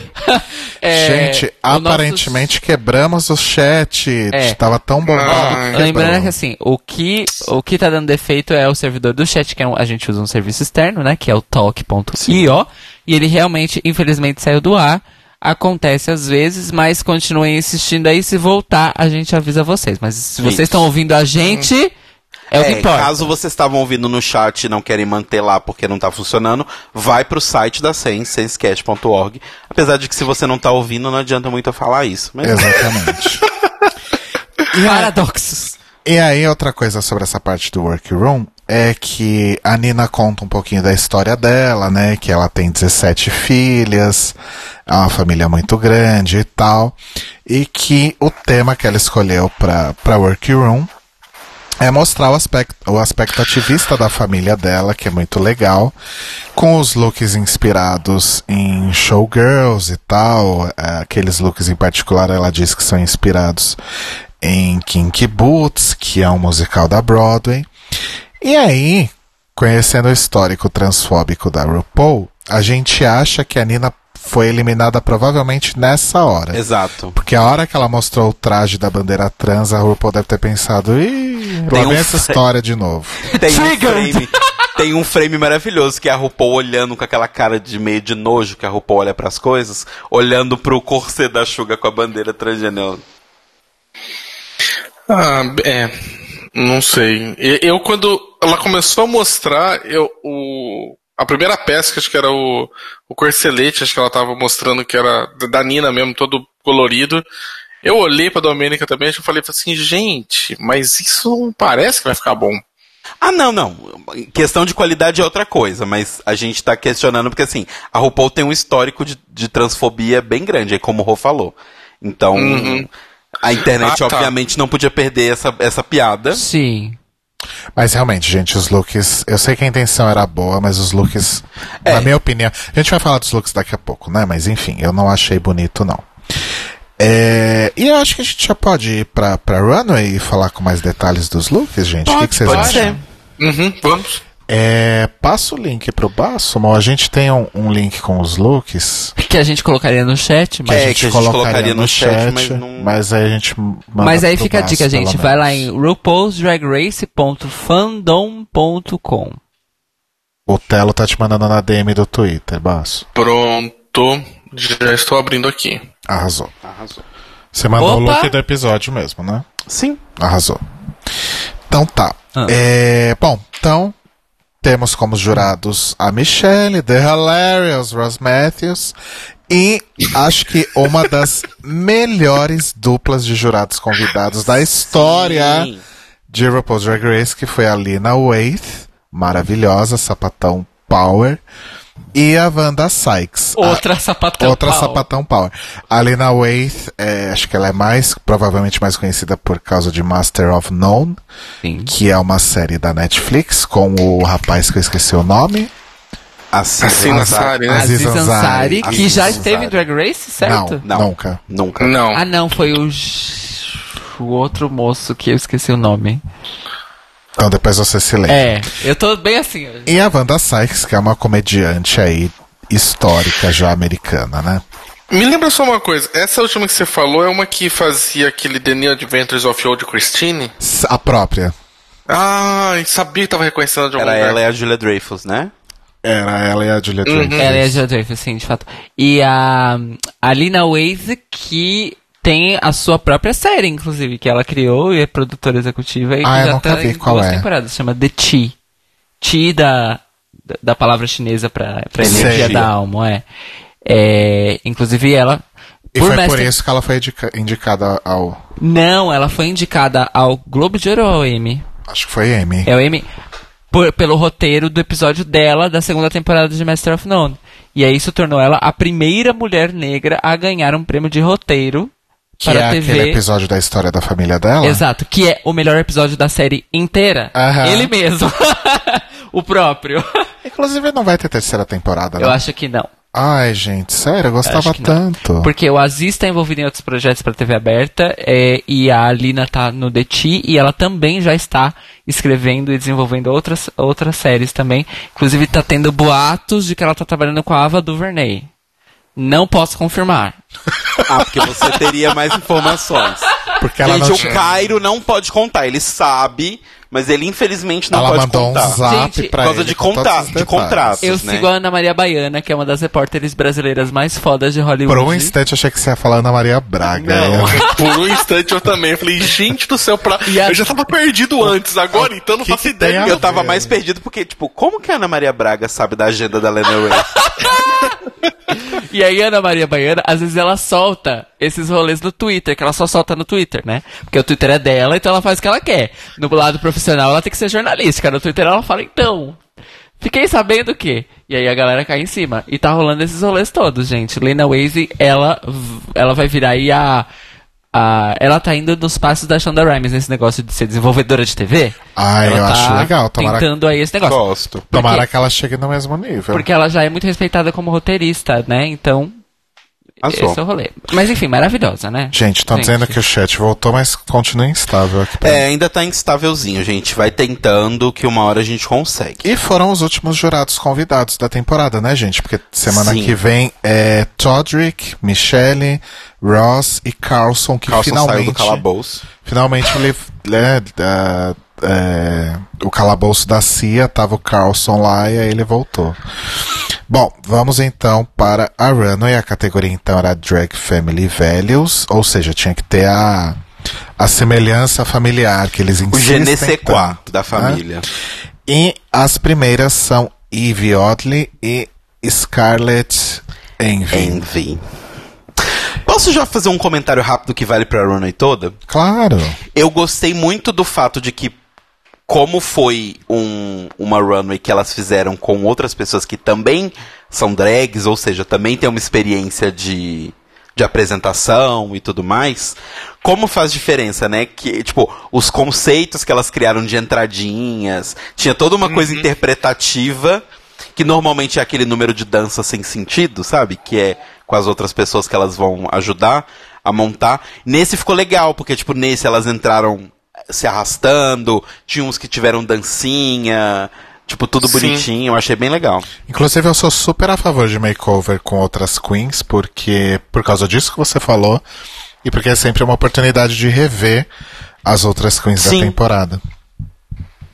E o que, que vocês acharam desse look da. Ivy da Scarlett? Eu gostei. Sinceramente, eu não sei se é por causa que eu tenho um- certo carinho pela Eve também, mas eu acho que foi. Tá muito a cara dela, porque é esquisito, mas eu não acho que ficou ruim. Eu gostei, eu acho que não combinou, talvez, com toda a ideia que a gente tem já da, da Scarlett. Que ela é, mas assim, como, como a gente chama aqui na cidade, aqui mais classuda. Né, a Scarlett parece. E aí, então ficou meio deslocado nela. Mas eu achei que aquilo ali era a cara da, da Eve. E é uma coisa, acho que até que o Telo falou no, no Twitter que o pessoal esquece assim, e quando querem fazer esse, esse tipo de desafio é para parecer sua irmã gêmea, né? Então você tem que fazer igualzinho, né? E elas e eu acho que de, o da Eve, eu acho que o da Eve e, da, e, a, e o da Vente foi os que mais pareceram, tipo, sabe, são irmãs assim mesmo. É, então, é porque tem uma coisa que me irrita desses desafios de family resemblance. Eu sinto o tom da voz do Telo, né? É porque, tipo, a única família que a Michelle conhece são pessoas que têm exatamente a mesma cor de cabelo, usam exatamente as mesmas roupas e são idênticas. E assim, se elas vissem a minha família, elas vão ficar bem chocadas, porque cada pessoa é de um jeito. Ou seja, a ref de Né? família da, da Michelle são os Umpa-Lumpas. Exato. É. Caramba, Mas, né, cara? assim- É, Mas eu achei que ficou bom, assim. Eu, eu gostei. Eu gostei, eu só realmente tenho que concordar. E assim, a Ivy até explicou os looks, é, é real.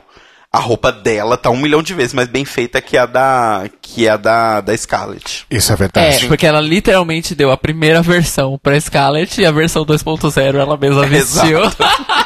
Exatamente. Mas, no geral, é, eu, vou, eu vou reforçar o que o Basso falou. Isso é bem uma coisa que você, agora, né, que a gente já tá nesse ponto da temporada e tudo mais, mas são looks que você olha e fala, Ivy Oddly. Sim, sim. É, eu acho que não é, de fato, não são looks ruins, mas olhando todo o contexto e todos os outros looks, eu realmente entendo porque que ela ficou no bottom. Sim. É, Hora ou não, ela ficou low. É, no low. ela ficou no low. Verdade, tá certo. Até porque também só tinham seis e tal, mas é, eu, eu gostei. Eu discordo do que as pessoas falaram que não era um look legal. Ou nada disso, eu acho que realmente o problema era acabamento. Só. De fato, de fato. Falando, acho que do modo geral, eu não vi nenhum look que. Acho que tirando, acho que o. o- os dois bottom mesmo, né? Que acho que. Por mais que eu adore a, a, Nina, não tava bom, e o da, da Silk também não estavam. Os outros quatro, pra mim, acho que não foi uma escolha fácil de quem colocar ali no, no low, sabe? Porque acho to- achei que todos eles estavam muito bons. Não tinha nenhum assim que falou assim, nossa, meu Deus do céu, que coisa ruim. É, aconteceu um pouco o que a gente vem falando todas, todas as runways dessa temporada, que é, tá faltando momentos uau. Né? Ninguém tava extremamente errado, mas ninguém tava tipo uau. É. Sim, concordo. E aí depois nós tivemos Nina e Suga, ou como disse a Wanda Sykes, Skittles e Chiclets, porque elas pareciam realmente embalagem de Skittles e de daqueles chiclets que acho que nem existe mais. Amo Skittles. Sim.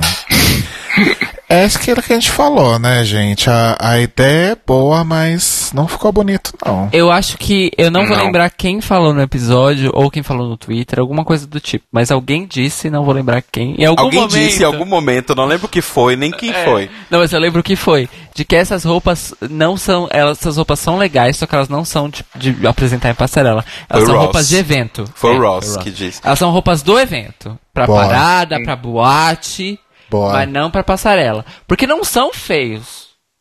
E. Ah.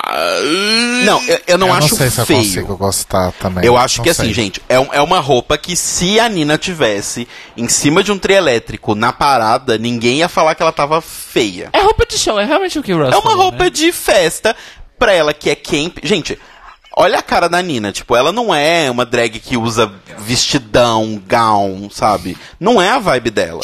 Então, tipo, dentro da estética da Nina, eu entendo ela uma roupa realmente de Pride. Não é uma roupa de runway. Mas até aí, o desafio era Family Resemblance. O desafio, em momento algum, dizia Gown Family Resemblance. Exato. Verdade. Enfim. É, mas Ah. é aquela coisa, Uhum. né, Nina? Parada gay, but make it fashion. É. e, e é aquelas coisas, tipo, que. Décima primeira temporada, você já devia saber. A peruca, faz da mesma cor. É, gente, já teve outras tentativas de look arco-íris. A Kennedy Davenport tentou uma vez na, na Season 7. Sim. E aí Sim, nós- me lembro bem. E aí no All Stars Cheio de 3, pedraria, né? Não era? Que tipo, tinha umas... Era. E tava muito esquisito na Season 7. Aí, no All Stars 3, teve aquele desafio que elas tiveram que fazer uma redenção de um look ruim. E a Kennedy fez a redenção do look arco-íris e ficou lindo. Então, assim, é. Pesquisa, né? Sei Não lá. foi o de galinha que ela fez? Não, foi o de. Foi o de arco-íris, que parecia um Ah. abacaxi do- da sétima temporada. Ah, sim. E aí ela deu um upgrade. e Lembro, tal. lembro. Depois de uma longa noite, batendo ponto. Enfim, Nina Enxuga, ótima proposta, mas talvez o momento errado. É, linda mensagem de irmandade entre as pessoas LGBTs, as pessoas LGB e as pessoas trans, mas Aí as próximas são as primas da Venport, a Kyria e Honey. Posso falar uma coisa? Honey que estava de barba, né? E aí, obviamente, raspou para se montar. É o seguinte. Eu vou repetir o comentário que eu fiz no Twitter e que eu falei que eu ia repetir aqui hoje. Que é: Nossa, as primas da mesma família, uma das maiores famílias drag dos Estados Unidos, que foram criadas sobre as mesmas bases estéticas, estão idênticas. Uau! Gente, pelo amor de Deus. Ela- Elas não tão feias tal, mas elas uh, darem destaque pra isso na edição de alguém fazendo esse comentário foi completamente ridículo e desproposital. É. Como se fosse surpreendente. Não é Mas- surpreendente. Mas é que elas não necessariamente adotam a mesma estética no dia a dia. é A verdade. Han- A, Honey faz outro rolê. É verdade. Mas se tem uma coisa que dá pra saber é que as Davenport têm uma base de montação que tem variações. Aquilo que você tinha falado, as Queens de Nova York tem um lance, as Queens eh, Davenport do Sul tem outro tal. Supostamente eh, eh, já tá tendo um braço Davenport na outra costa, então vai, vai atravessar os Estados Unidos. E elas são outra coisa. Mas, tipo, eu achei bizarro a edição colocar a pessoa ficando surpresa porque as primas Davenport estavam parecidas. Uhum. O cabelo delas está maravilhoso. Elas- Absurdamente. Aí eu vou deixar claro, eu não tô criticando os looks. Elas estão maravilhosas, elas estão cumprindo o desafio, que é facilitado pelo fato delas você serem de foi- fato da mesma família. Mas é isso que eu ia te perguntar, se você achou que tava fácil demais. Eu não achei que tava fácil demais. Mesmo porque é, não é milagroso o negócio. Entendeu? Ah, Por exemplo, aqui a gente sabe muito bem que a Kiri é uma drag pageant que tem a técnica do drag to a T. Ela sabe fazer o drag que precisa ser feito. Até agora não. E esse é o lance do desafio do makeover, porque a gente não tem evidências que elas sabem fazer aquilo que elas fazem tão bem nelas. É sempre esse o mote, né? Que elas não faz- Uhum. fazem nelas, fazem em outra pessoa. É, tanto que teve a treta lá da Silk. Ai, a Silk é boa de maquiagem você mesma, mas será que você sabe maquiar outra pessoa? E a Silk fala, nossa, é uma honra pra Soujo estar sendo maquiada por mim, né? E aí, enfim. Mas enfim, lindas, maravilhosas. Eu só achei estranha a decisão da edição de deixar isso no episódio. Uhum. Entendi o que Deles ficarem dizer. surpresos que as Davenport estão parecidas. Eu tenho um probleminha, mas isso é muito pessoal meu, de desse ah, tipo de look que vocês falam que é a Queen de concurso. Uhum. Eu, não, eu não sei porque eu isso é problema particular meu. Eu acho isso meio sem graça. Todas as queens de se vestem tipo muito assim que, é que, que esses termos vocês usaram é pageant. Uhum. É. Ah, eu- eu não sei, pra mim não me, não me chama atenção, sabe? Não, não acho feio nem nada, mas eu não sei, eu acho que é muito.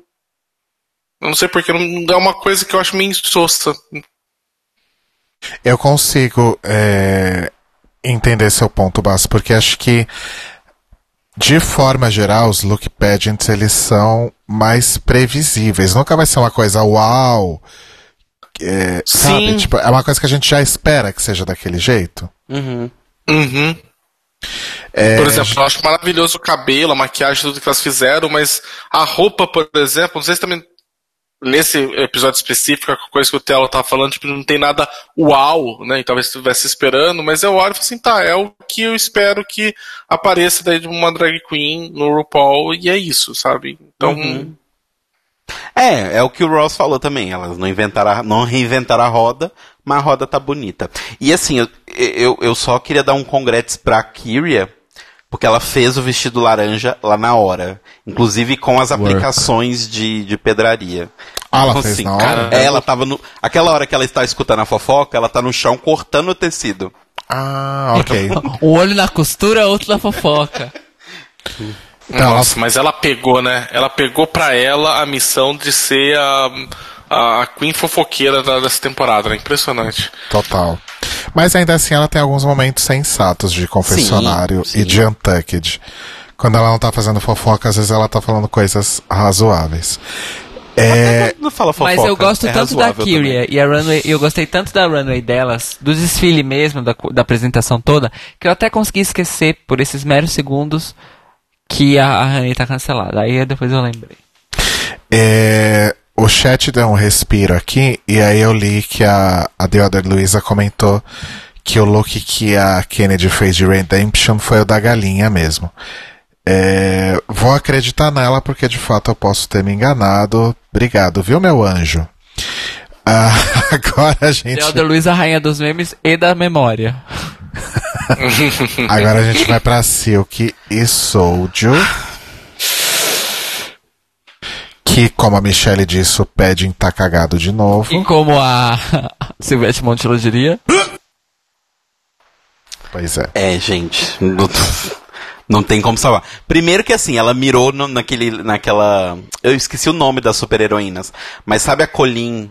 A Colin e a policial de Luke Cage? Ai, sei. É. é a Misty Knight. A Misty Knight Misty e a Colin Knight. Wing. Aham. Isso. Eu não lembro o nome que elas são de super-heroínas. Ela mirou nisso. Elas estão de Misty Knight e Colin Wing. Só que assim, feitas apenas com materiais da 25 de março, depois das 1 e meia da tarde de sábado. É a Essa é a xepa! prova. Essa é a prova. xepa, amores. Porque, sério, gente, tá muito mal feito. Tá. Eu sei que ela fez dois looks do nada. Ela tirou do ânus dois looks em um dia e pouco, mas ainda assim tá mal feito. E eu queria gostaria de deixar claro que não é só uma questão de estar mal feito. Esse tecido é horroroso! Molhado? Ah, acho que tem seus parece. Dois parece ter- tecidos, parece um na tecido verdade. Que, eu te- que a gente vê em coxa de coisa, né? De. Sim, Ai, que você coloca tecido em- molhado. Esse é, o É. tecido do sofá da sala da casa da Vera Loyola. Esse tecido. Sim, isso! Me lembrou coisa de coxa de, de, coisa de. Ai. Socialite. coisa de vó, assim. Sim, coisa É, de voz, nossa. exatamente. E assim, gente, tirando o fato do look tá ruim, é... a semelhança familiar, no fim das contas, é uma maquiagem muito mal feita nas duas.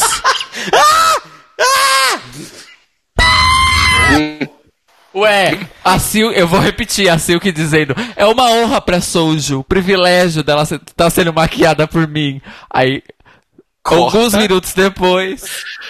Sério, gente, eu, eu queria fazer um destaque pra esse look que é a bochecha da Soulja. Que é de Nossa. fato um destaque em alto relevo. Sério. Aliás, teve aqui no, no chat né, alguém falando que era a Silk fez spanking com o rosto da Sojo. Foi a Sink de, Sink de cozinha. Sink de cozinha, bem-vindo ao chat. Ah, eu- É, obrigado. Meu chat tá zoado, mas é, é, eu falei, caramba, sim, parece realmente. Eu falei. E, e achei engraçado porque, por ter feito pelo mesmo tecido e por ter feito os dois juntos, era. Pela roupa, pelo menos, era pra ter ajudado muito a, a, a- a ficar parecida, né? Mas daí fizeram na escolha do cabelo e da maquiagem e do calçado também, porque aquela. Aquele detalhe ali no final ali da, da perna ali da Sojo é pra esconder que deve estar num salto baixíssimo, né? Sim, provável. E, e aí ficou muito estranho. Ai, gente, olha, esse look é horrível. É, não Eu dá. odiei muito. Não tem como. Muito. É que assim, não chegou a ser brega o suficiente pra dar aquela volta e ficar, e ficar bom, né? Tipo, porque às vezes podia ter, né? Podia ter, ter estourado mais o brega, né? E falado, putz, ficou engraçado, né? E fazer uma, uma coisa, sei lá, meio comédia, né? Mas não chegou a isso, né? Faltou um pouquinho pra chegar lá. Olha, nós temos aqui, só rapidão, o, o marido da Esther Morel, que ela já tinha falado antes, é, lá no começo do episódio que o comentário do marido dela tinha sido: Eu vou matar a Silk! e que ele acabou de chegar no recinto em que ela está nos escutando. Beijo pra Esther. E que ele chegou bem na hora, ele já está contribuindo para o hate da Silk. O, o chat voltou. O chat viu, voltou, amor. Chat E eu queria dar um destaque aqui pra, um, pra Oder Luiza de novo, que ela colocou. Desonra pra Silk, desonra pra sua família, desonra pra tu, desonra pra tua vaca. Maravilhosa citação do filme Mulan. Ah, e tem o rolê aqui, como lembraram no chat também, que a Soldier também tem dificuldades de andar de salto alto. Aparentemente, Porque ela tem tendinite. aparentemente ela, ela tem tendinite, ela tem cistas, ela é mais cagada que eu. né? Mas eu tinha entendido que não era por conta disso, porque lá no Workroom, quando começou a falar, ela falou que ela nunca tinha andado com salto. Não, ela falou que ela nunca andou com salto. Não, gente, ela já ela entrou na, na runway de, ela entrou na, na no workroom de salto. É tipo assim, ela não usa saltos muito altos porque ela tem tendinite. Sensible Hills, como ela Ah, ela tá. usa. Então desculpa, desculpa meu comentário sobre o salto, que eu tinha entendido quando eu assisti que eu lembro que a Vende comentando, ele falou assim, mas é um salto normal de acho que 12 centímetros, 15 centímetros, que ela falou que toda drag usa e eu tinha entendido que ela não sabia andar, não que ela tinha algum problema daí que ela não, Não. deixava aí. É, tendinite. Aí é outra coisa. É, tem Tendinite. Aí depois a gente tem a Vendi e. Eu tô achando que eu pulei alguém aqui. Não, não pulei ninguém, não. Próxima Vendi, ligação. Vendi e Ariel. A verdadeira vencedora Horas dessa prova. desafio. Pois As é. Sim. Roubadas! vendedoras. Vendi was robbed. E a Vendi deu uma boa ajustada aí nesse vestido pra caber na Ariel, né? Mostrou lá no. No, Uhum. no começo, mas ela não fez nenhum desses dois looks. Ela levou os dois, certo? Ela levou os dois, ela só ajustou. O que é mais inteligente, gente. Você sabe que toda temporada vai ter um look, um, um desafio de, de makeover. Pode ser que você dê a sorte de a pessoa que você vai fazer tenha um tamanho parecido com o seu, aí você já leva dois looks prontos. Pode ser que não, aí você vai ter que tirar um look do cu. Mas assim, 50% de chance, tá ok, então já leva, Andrew. né? Tem uma grana, investe. Eu tenho que falar. Eu tenho que falar uma coisa da Vendi, que assim, é, eu, eu não assisti a décima temporada, porque eu assisti o primeiro episódio da décima, eu vi a Vendi, mesmo ela saindo, eu me recusei a continuar, de tanto que eu peguei ranço, sabe, da Vendi. E aí, quando ela voltou nessa temporada, o ranço ainda existia e ela conseguiu desconstruir, porque eu comecei a gostar bastante dela.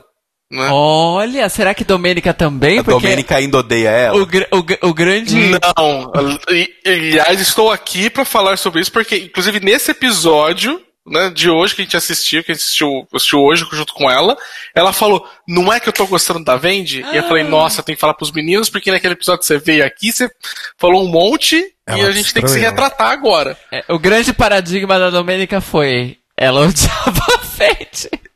Ela, nossa, ela destruiu a Vendi quando ela veio aqui. Sim. Que foi Então, a, a- mas a gente do- começou a gostar mais dela e eu tenho que falar que a maquiagem que ela faz no olho e na boca é um negócio absurdamente bom. Eu fico E é assim, abisma... e, esse que ela fez, essa boca que ela fez aí nela e na, na Ariel, tipo, vai para a puta que me pariu. Nem fudendo que você, sei lá, gastou duas horas pra fazer isso só. Nossa, E é extremamente icônico, né? O, o, a, a Sim, maquiagem da Vendi. Tipo, a Vendi tá se tornando uma dessas queens. que, Tipo, você pega um, um santo sudário, pega uma toalha molhada e faz um santo sudário na Queen, você sabe quem é a Vendi, você sabe quem é a Bianca, você sabe quem é a Sasha, sabe quem é a Trixie, obviamente. Não são todas que você consegue fazer É verdade. isso. Ao mesmo tempo que ela tem a base ali da família. Sim. Porque não vamos esquecer que a mãe dela também tem uma maquiagem que as pessoas sabem que é a mãe dela. Alexis tem a maquiagem. Olha, mas faz muito tempo que eu não via uma, uma Queen como ilum... principalmente no os- o contorno do olho da boca. É assim, é, parece aquelas coisas que a gente vê de samurai fazendo, sabe, treinou até a perfeição um, um milhão de vezes pra fazer, porque é muito bem feito, assim. É igual. Tem algumas olha, principalmente de ilumi- iluminação, a, a, a Latricia também, tipo, iluminação do rosto dela, eu acho um absurdo como fica bom. E a da, a da Vendi, eu adoro essa maquiagem que ela faz. E essa roupa dela, eu achei que puta que pariu. Depois de 20, depois de 47 maiôs sendo apresentados, né, Sim. É, Ela é veio com uma coisa super glamurosa. Eu achei, sabe, a- acho que foi a. Eu não lembro quem dos juízes comentou o fato de uma ser um vestido e outra ter feito uma calça. Foi um puto um acerto e ficou assim. Eu, eu achei maravilhoso. Achei tudo maravilhoso. E as duas se apresentando igualzinha e na zoeira do Miss Vende né, na saída. Sim, É, verdade. gente, essas apresentações delas foram muito legais. Foram muito episódio. boas mesmo. Tá vendo como o episódio foi bom? É. É, E- então, como a gente falou, o começo e o final. O problema é passar pelo grande bolo né, no meio. E eu fiquei muito surpreso positivamente com Ariel Versace, porque a gente viu que ela não serve pra muita coisa, mas ela mandou muito bem nessa apresentação com a Vendi. Foi bem, It's bem, 6. bem desenvolta. Gostei. E aí a última dupla é Brooke e Plastic. Que rendeu a melhor piada no, na runway. Que foi a Michelle falando, eu não sei o que elas têm, mas seja o que for, está se espalhando. É tipo escama gris, né? É uma coisa. é, Ah! tipo, não, é tipo aquele vocês tinham fungo. que vir pra um episódio do, do, Corvo, do Corvo Geek que a gente tá fazendo de Game of Thrones. A gente tinha que fazer Ai. esse crossover. Por Então, favor. ó, no chat, no começo do episódio, assim que o, que o Rodrigo anunciou que era você, que você era do Covil, etc e tal, alguém já jogou o verde aqui de que tem que ter o crossover. Foi a Tatielma. Foi a Tatielma, pois é. Ah, então. Nossa. É, me lembrou aquele fungo do, daquele filme Aniquilação, sabe? Que vai Nossa, subindo, sim. assim. Sim. Mas eu amei esse look, eu achei bonito. Elas são lindas? Tão. Gente. Foi bonito? Foi. Mereceu o win? Não. Não. Obrigado, Kyra. Mas é o que foi falado quando a, a, a Brooklyn escolheu a, a Plastic, acho que foi a Kira que falou, né? Também com aquela tela, você coloca qualquer coisa ali que vai ficar, vai ficar fácil É, de fazer. Funciona fácil. Menina magrinha, mionzinha, com a pele com um tom de pele mais claro. Funciona qualquer coisa. Apesar que eu falo pra você que eu acho maravilhoso. Eu só eu não gosto de segunda pele. Eu acho que fica. Acho que nunca fica. É, fica bacana. s- Não importa o seu tom de pele, segunda pele nunca funciona, né? Só com a. Nunca. E aí eu não sei por que que insiste, sabe? E aí, mas. Bem, É. aí eu também não tenho muito o que falar. Agora, eu achei que ficou muito bonito. Acho que, porra, a. A Plastic é muito bonita, né? Absurdamente bonita. Sim. É, eu gostei, mas aí é o negócio que me incomoda às vezes, que é tipo assim, como que eles são vendidos muito fácil às vezes nas coisas, né? Pra, pra Suga e pra, pra Nina, ter o cabelo de cor diferente era um grande drama. Pra essas duas Ah, não. É, é tudo uns padrões muito esquisitos, né? É, é muito dois muito pesos, duas relativo, medidas, é. é. E eu não acho feio, como a gente tá falando, são vestidos muito bonitos. Mas é, é um vestido bonito e ponto. Acho que a apresentação delas foi bem legal, elas souberam fazer aquela coisa, tipo assim, elas estão mega sérias, do nada rola um momentinho de humor e tal. Então foi legal, uhum. mas vende for the win. Tem Bom. mais alguma passarela ou não? Não. Então eu gostaria de, de, de fazer um comentário geral do pós-passarela, que é Gostei muito do fato de que todas elas levaram performances para o desfile e não simplesmente andaram com a mostrando a roupa. Uhum. Tinham. Eu acho que as mais, vamos dizer assim, é, elaboradas eram justamente a da Brooke e a da Eve. Eram as mais elaboradas, mas todas tinham uma história, né? Contando uma história e tal. E eu gostei muito disso. Eu acho que isso elevou o momento da passarela pra mim, assim. É, então, parabéns pra elas por isso. Acho que é o que eu acho que o Rodrigo falou né, no início, que é a vantagem de colocar queens que já são. Fazer makeover com outras queens, né? Porque daí você você consegue elaborar um pouco melhor, porque você sabe que outra pessoa vai dar conta, né? É, Exatamente. É veterano de guerra. Literalmente. Literalmente. E aí a gente tem um momento, né? Ai, quem tem que ir embora hoje? Só dois nomes são falados. E uma, duas, três, quatro, cinco pessoas falam o nome da Eve. E uma, duas, três, quatro, cinco, seis, sete falam o nome da Silk. E aí usaram aquele meme no Twitter que é a, a menina falando. É... RuPaul pergunta: quem deve sair? Queen, Silk, Silk, Silk, Silk, Silk, Silk, Silk. RuPaul. Vamos fingir que eu não escutei isso. Pois é. E aí, volta pro, na hora que vai pro Untucked, né? Já vou dar um pulinho aqui, depois a gente volta. Fica em torno disso, né? A Silk fala que, ah, eu já esperava isso, porque metade das pessoas aqui não gostam de mim. A Brooke se defende, fala que, que ela só falou o nome da Silk por causa das críticas e que ela, se bobear, gosta mais da Silk do que da Eve. Eu achei isso pesado. Essa parte Eu não, entendi. essa parte nunca precisou, é. Nunca precisou essa parte. Aí eu acho que é o momento a produção esqueceu que ela tinha editado a Brooke como amiga da Eve e deixou essa fala ali no meio. Isso. E falou: Ai caralho, na minha edição elas são amigas, porra. A Ivy fica surpresa que a Nina falou o nome dela e a Nina não consegue convencer que ela não realmente não tem nada pessoal contra a, a Ivy. Ela só fica it sucks, it sucks e não explica nada. E a Ivy não entende porque que a Silk não consegue simplesmente aceitar as desculpas dela e reconhecer quando ela tenta ser legal, quando a Ivy tenta ser legal com a Silk. Eu ainda não sei por que, que a esse- essa altura do campeonato a Ivy ainda se importa com isso. É, então, é? o, o que eu achei um pouco. O pessoal tava muito comentando no, no chat sobre a choradinha que a Ivy deu no palco. E eu achei um pouco sintomático, por quê? Quando criticam ela pelo look, ela, tipo, fica mal, mas ela continua ali séria. Quando a Silk fala que a Ivy não deveria ganhar porque ela não é uma boa pessoa, e a America's Next Drag Superstar deve ser uma boa pessoa, Tyra. Aham. Aí a Ivy fica muito mal na hora. Ou seja, ela, tá, ela ficou mais. Tipo assim, ela não estava preocupada das queens, pelo menos o que a edição mostrou, né? Ela não estava preocupada em. nas críticas das queens a- ao look dela. Mas sim no fato de que, mesmo depois de 11 né, gravações de episódios juntas, 11 semanas juntas, elas ainda acham que a Ivy é uma pessoa ruim, que ela não tá ali pra ajudar, que ela é uma escrota e etc. Isso é o que tava magoando ela.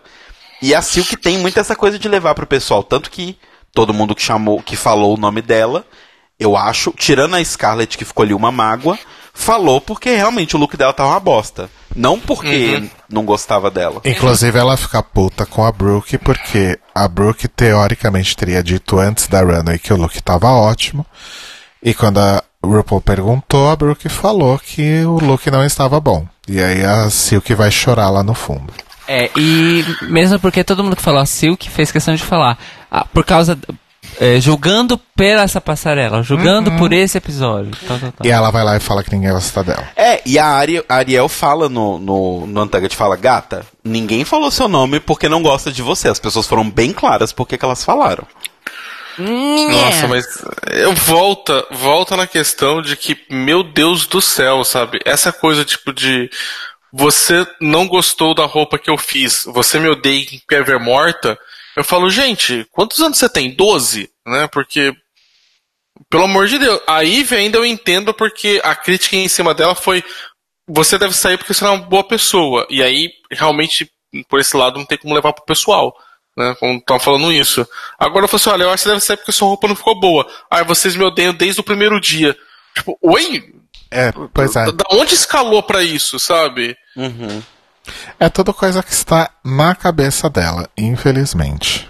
E eu não entendi a, jo- eu não entendi a ideia toda da Brooke, porque mesmo que for jogada, por exemplo, você vota em uma, então teoricamente fez bem com a outra, aí automaticamente depois você fala que eu não gosto tanto de você, Eve, eu gosto mais da Silk, e aí tipo, tá Aí tentando se agradar queima com as duas, né? Tu é burra, garoto. Tu é, É a burra, Blue Ivy. forma de você se queimar com as duas. Pelo amor de Deus, pelo menos escolhe uma e foca nela, se for por uma questão de estratégia. né? Porque Exato. pra, pra uma fala dessa, eu só imagino que é pensado, né? Porque se fosse, sei lá, aquilo que ela achasse mesmo, as opiniões bateriam. Sim. Aí vai, tipo, critica as duas, mas depois tenta consertar com as duas, se queima com as duas, né? Porque A Brooke foi bem falsa, A bem. Esther, a Esther Morel falou aqui no, no chat: Brooke foi falciane, mas Silk tem zero maturidade. Sim, não, uma coisa não exclui a outra, gente. Sabe? É. A Eve, a gente gosta da Eve, mas sim, ela tem problemas de como falar com as pessoas. A gente Ai. acha que a Silk é talentosa, mas ela tem problemas muito graves de lidar com a personalidade. Aí a Brooke é falsa, mas ela tava certa. Várias É, E a questões. Kira tava lá, né? Não deixando, não deixando o assunto morrer, né? A Kira, Nunca. né? Tipo, Nunca. vamos, vamos, gente, mas, mas, mas Silk, é, cara, a, a Kira parecia aquele moleque na escola, sabe, que vira, nossa, o cara falou isso, você vai deixar? Sabe? Líbero do vôlei, não deixa a bola cair. Chamou a mãe de coxinha e o pai de empadinha. É, cara, é muito absurdo. Amei. Eu não conhecia essa expressão. É coisa de escola paulistana. E eu acabei E de aí, pensar Vi- num. Oh, Eu, eu fiquei muito com uma vergonha alheia assistindo o episódio, porque a Eve, ela não deixava pra lá, tipo, eu, miga, let it go, sabe? Tipo, deixa, já foi, esse barco já partiu. É isso que eu fico É. pensando nesse lance da Ivy. Tipo, gata, você tá vendo que não tá rolando? Esquece, deixa pra lá, Mas vive a, sua vida. a Esther Morel falou uma coisa que é legal no chat, que ela falou, ela também tem esse mesmo problema, porque ela também é uma pessoa muito direta, e várias vezes confundem isso com grosseria e etc. E ela falou que entende, tipo assim, com uma pessoa que já deve ter passado um milhão de vezes pelo fato de você vai lá tentar dar uma opinião e as pessoas falam, porra, mas tu é escrota, hein? E sai andando e fala que ela é um monstro. Ela deve realmente. Isso deve ser uma coisa pessoal que deve incomodar mais. Sabe? Uhum. Quando falam especificamente esse ponto. Porque é um ponto que ela sabe que ela tem problema e ela tá tentando melhorar. Ela fala todo episódio que ela tá tentando melhorar e ainda assim bota uma culpa nela por causa disso. Enfim. É. É que eu concordo que ela tenta melhorar, mas depois ela vai lá e me. Eu gosto muito da Eve também, mas depois ela, Ela vai não lá e. colabora. É, tipo, miga, me ajuda a te ajudar, sabe? É, quando, não- quando a discussão não é com você, não enfia na discussão. É, E aí, a RuPaul anuncia então, né? Ela primeiro chama a Kiri, ai, blá blá blá, não sei o que, a semelhança tá salva. adorei! Blá blá blá, não sei o que. Pipipi, Aí chama popopó. Vendi, você arrasou essa semana, parabéns, você tá salva. A cara da Vendi quando descobre que não ganhou o desafio. Nossa.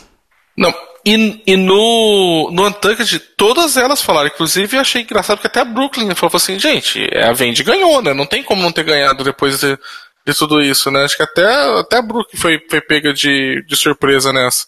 Exato. A Brooke também ficou com uma cara meio de, nossa, o que, que tá acontecendo? É, porque não fazia sentido, realmente. Aí a Brooke ganha, aí a Ivy fica low, né? E a Silk e a Nina vão pro bottom 2 dublar. Aí é legal que mostra as queens que, que sofreram a makeover lá no, no Untucked, vendo pelo telão. E a Soldier, nossa, Nina nunca dublou. E a Silk também não. Não sei quem dublou no episódio. A pessoa saiu no primeiro episódio e sabe tudo o que aconteceu na temporada. Mais uma prova Uhum. de que elas receberam um briefingzinho ali do que elas tinham que fazer, gente. É. Como que a, so a, a, a Silk a até Soldier, fala. a Soldier sabe mais que a gente. A Silk Sendo até que ela não fala tinha pra- assistido a temporada Fala pra momento. Como é que você sabe das tretas da peruca? Você saiu no primeiro dia, caralho. É. E aí, Silk e Nina dublam em um dos lip syncs que entra pra história como um dos piores lip syncs de Drag Race, né, gente? Sim.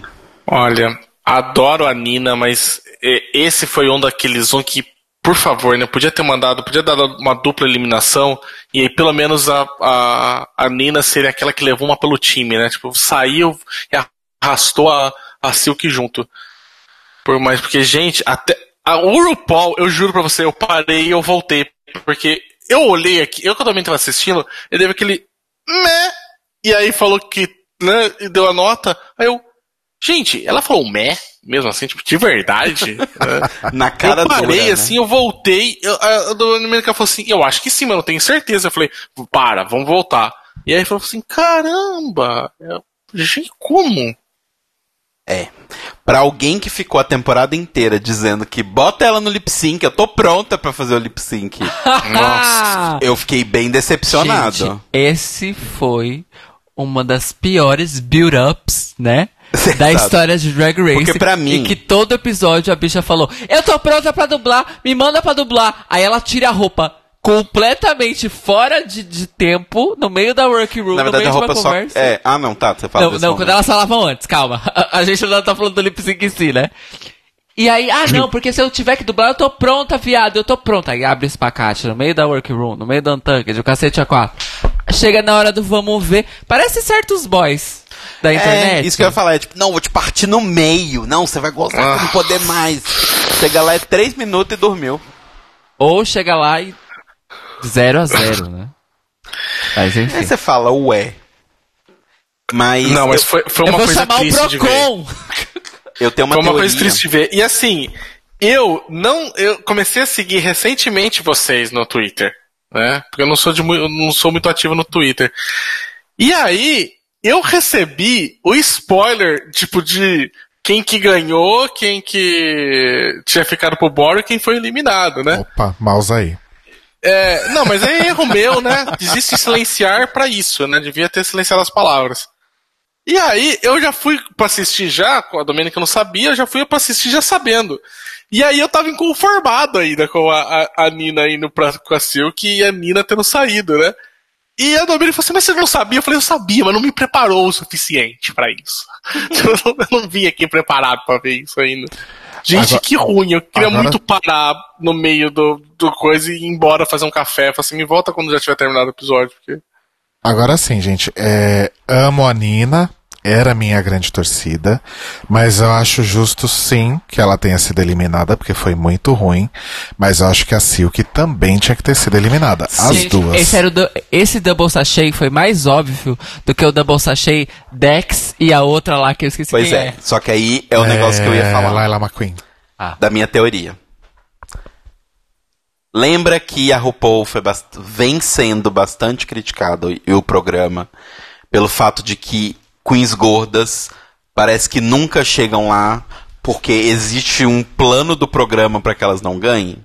Então, eu acho que foi um momento do tipo o, o, o, ponto da RuPaul apitou, falou Ru, por mais que você queira, mantém uma das duas, não dá para tirar as duas. Aí qual que você vai manter? A que dá mais drama, Aqui audiência. dá mais a audiência, que, tá que, aqui, dá mais drama. mais família. E foi por uma questão de histórico, porque assim, Ah, apesar sim. das duas terem duas vitórias, a Nina foi mais arrastada e safe durante um bom tempo. Uhum. Então, assim, mas o justo, em qualquer outro universo, onde a RuPaul não precisasse ter a cota de token de gordo na final, as duas teriam saído fácil. Porque foi muito mais deprimente do que Leila Maquase e Dex Exclamation Point. Lolema quase Não, foi triste. e Dogs Ejaculation Pond. E também mais deprimente do que Honey Mahogany e Vivienne Pinay. e Catch of the Day Vivienne Pinay. Ainda bem que vocês concordam comigo, porque eu falei isso no Twitter e foi muito criticado. Não, Não, eu concordo com você, foi bem deprimente. Não, olha, É. pra mim foi. Eu, eu, eu pulei só a décima temporada e a que a. A Raja é a segunda ou a terceira? Terceira. A terceira. E eu pulei a terceira também, que eu não assisti, que eu assisti só o começo só dela. E não terminei. Mas de todos, assisti todos os episódios, inclusive o All-Star. Foi o pior lip sync, na minha opinião. Assim, não é. Era, tava triste de assistir. Tava, Tava triste, triste. porque você fala assim, onde é que estão a alma dessas pessoas? Foi dar um passeio e não voltou, porque tava É. só o corpo ali. Pra É, mim só não gente, tá foi. Só não foi mais humilhante que os lip syncs da Milan, que ela saía tirando a roupa dela inteira e se jogando no chão e fazendo várias merda. Ai. É, gente, é isso. Foi muito triste, mas infelizmente Nina nos deixa. Mas nós temos uma- Rodrigo, Oi. era só pra, pra fechar era Claro. a minha, era a minha torcida também, viu? Era, eu Pois tava é. com você. Ai, A gente, Nina era que eu queria que ganhasse, principalmente depois do, do, do episódio passado, com aquele show de mágica que ela preparou. sim. Eu falei, caralho, essa mulher tem que ganhar e. E assim, o que eu. é, pelo que a gente pôde ver na temporada, né? é, além do drag e tudo mais, a, a Nina é uma pessoa muito maravilhosa e ela parece ser uma daquelas pessoas que seria muito legal sentar e conversar com ela, sabe? Tipo, trocar uma ideia e tal. Então é realmente muito triste. Eu concordo com a RuPaul quando ela disse que a, a Nina é o orgulho da Season 11, porque eu acho que por tudo que ela trouxe pra temporada, ela é de fato sim, É uma das poucas coisas boas que a gente vai tirar dessa temporada é ter conhecido a Nina. basicamente. E aí, e, gente, é, nós temos dois amigos que inclusive já estiveram aqui no The Libraries Open em uma outra ocasião, que atualmente eles moram em Columbus, em Ohio, Vírgula, Ohio. que por acaso é a cidade da Nina West, né?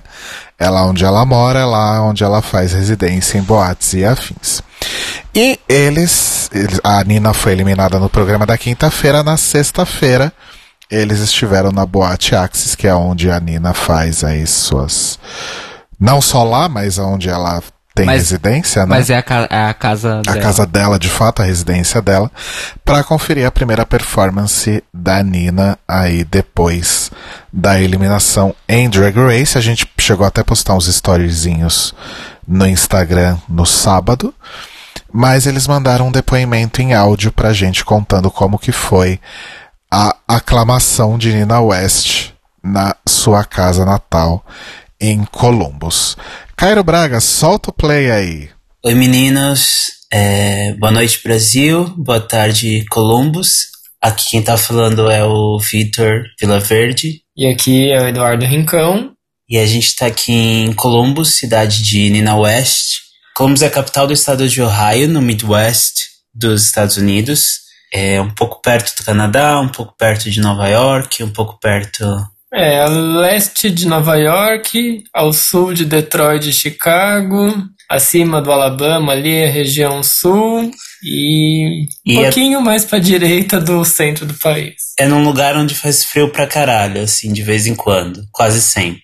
E a Nina West, como vocês sabem, é a maior drag de Columbus agora, depois de participar do desse programa roubado e cotado. Cotado.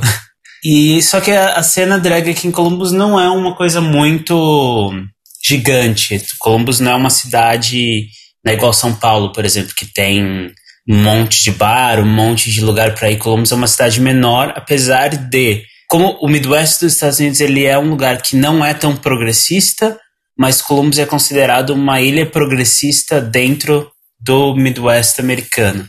Então, aqui tem uma cena drag, tem bar LGBT, tem parada, tem tudo isso. É, as casas, algumas têm bandeiras LGBT, bandeiras trans, bandeiras tudo na, na porta das casas. Então, Columbus é meio uma ilha isolada em volta de. é cheio de cidades e pessoas conservadoras e pró-Trump é, aqui no Midwest. É, e aí, sexta-feira, foi o show da Nina West na casa dela, no, na Axis, que é onde a- ela faz os shows, onde a, a família dela, né, a casa dela faz todos os shows, Casa West. a casa West. Se eu não me engano, tem 17, da- 16 ou 17 drag queens atualmente. É. A forma, a, quem originou a casa foi a mãe dela, a Virginia West, que a gente também já viu um show da Virginia West uma vez e é um show muito bom. Pra ter uma ideia também, é, se a gente comparar, por exemplo, o show da Virginia West com, a, com um show que tem na Blue Space, a gente viu um show da Virginia West com um balé, assim como tem o balé da Blue Space também, mas o balé da Virginia West tinha o quê? Umas 50 pessoas no Tinha palco? umas 50 pessoas no palco. É. Tinha E- quase mais gente no palco do que na plateia. é, é um- é uma coisa assim.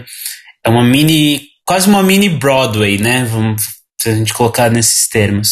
E o show da Nina West na sexta-feira, eu não. Assim, eu não achei tão bom, não achei um show, uma performance boa.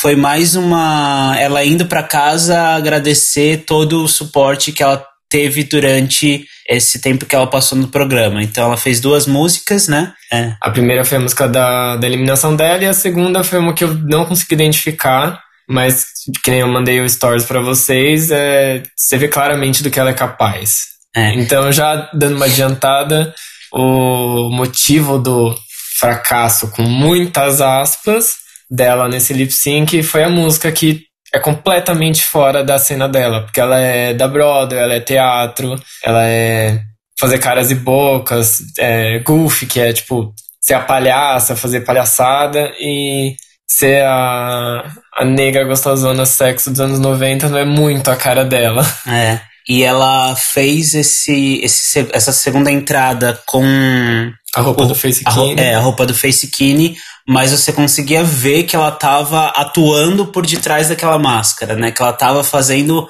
um, um número por, por detrás. Tirando a dança também, que tá, É. foi outra coisa. Nem parecia a mesma pessoa fazendo um lip sync. É, e foi, foi ovacionada pela plateia, foi...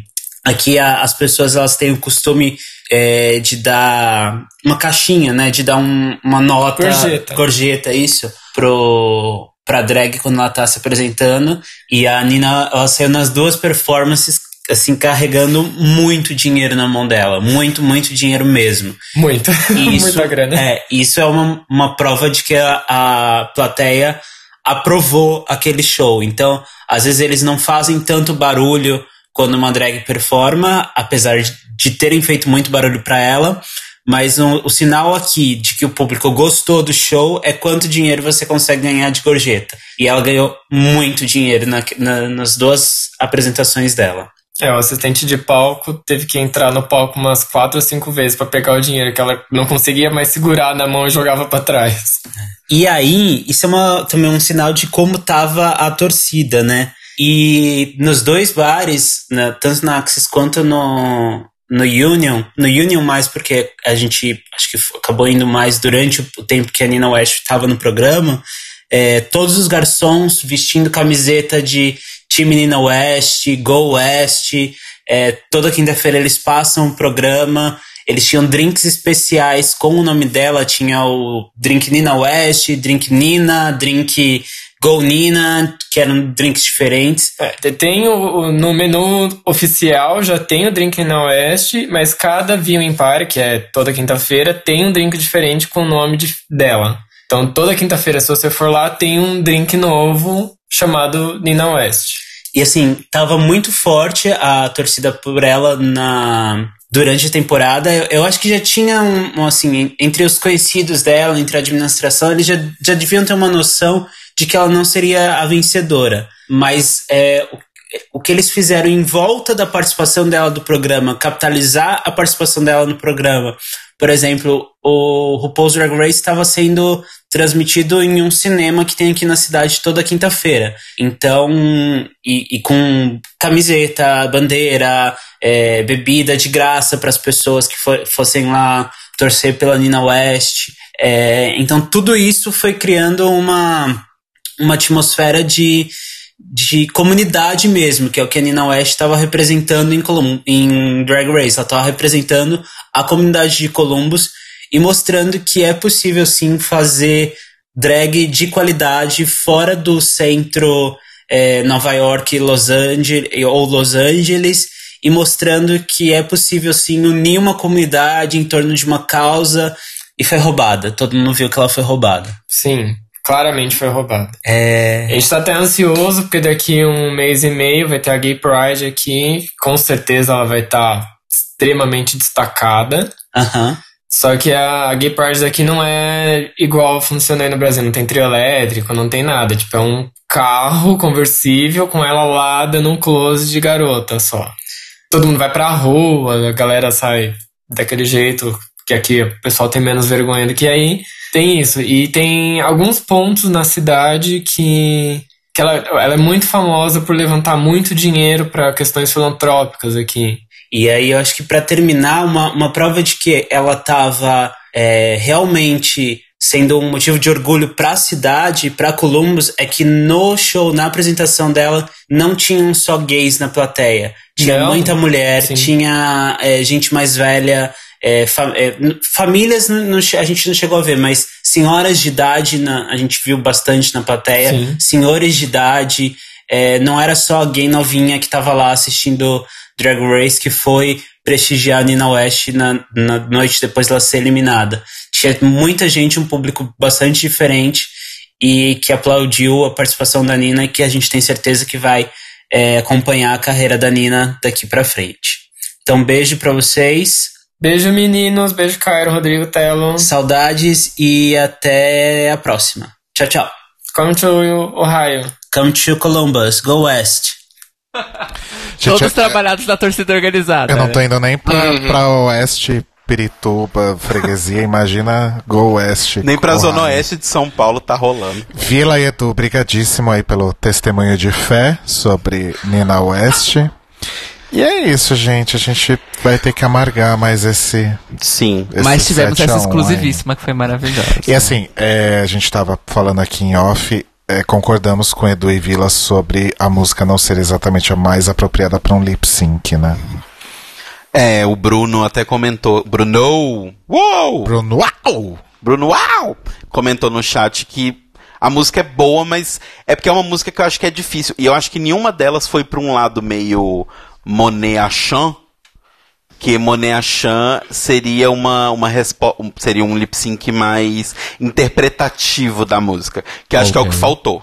Essa música tá contando uma historinha, gente. Seja direta ali na historinha, né? Ok, ok, ok, alright. Alright.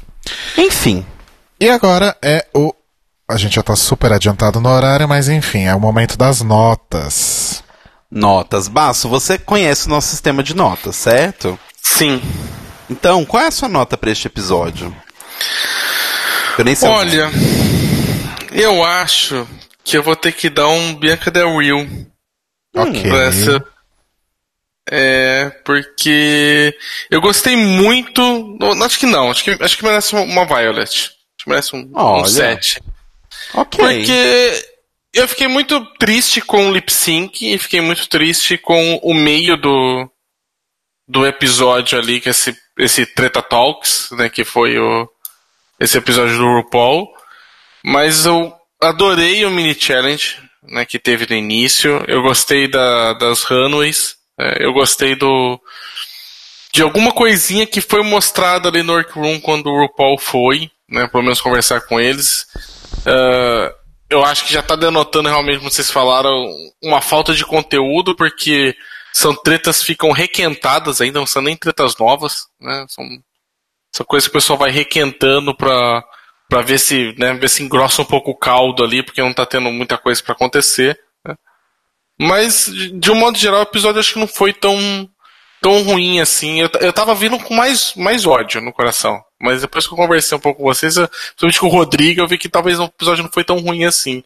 Então acho que pode ficar uma. Pode ficar, acho que um- uma Violet. Arrasou.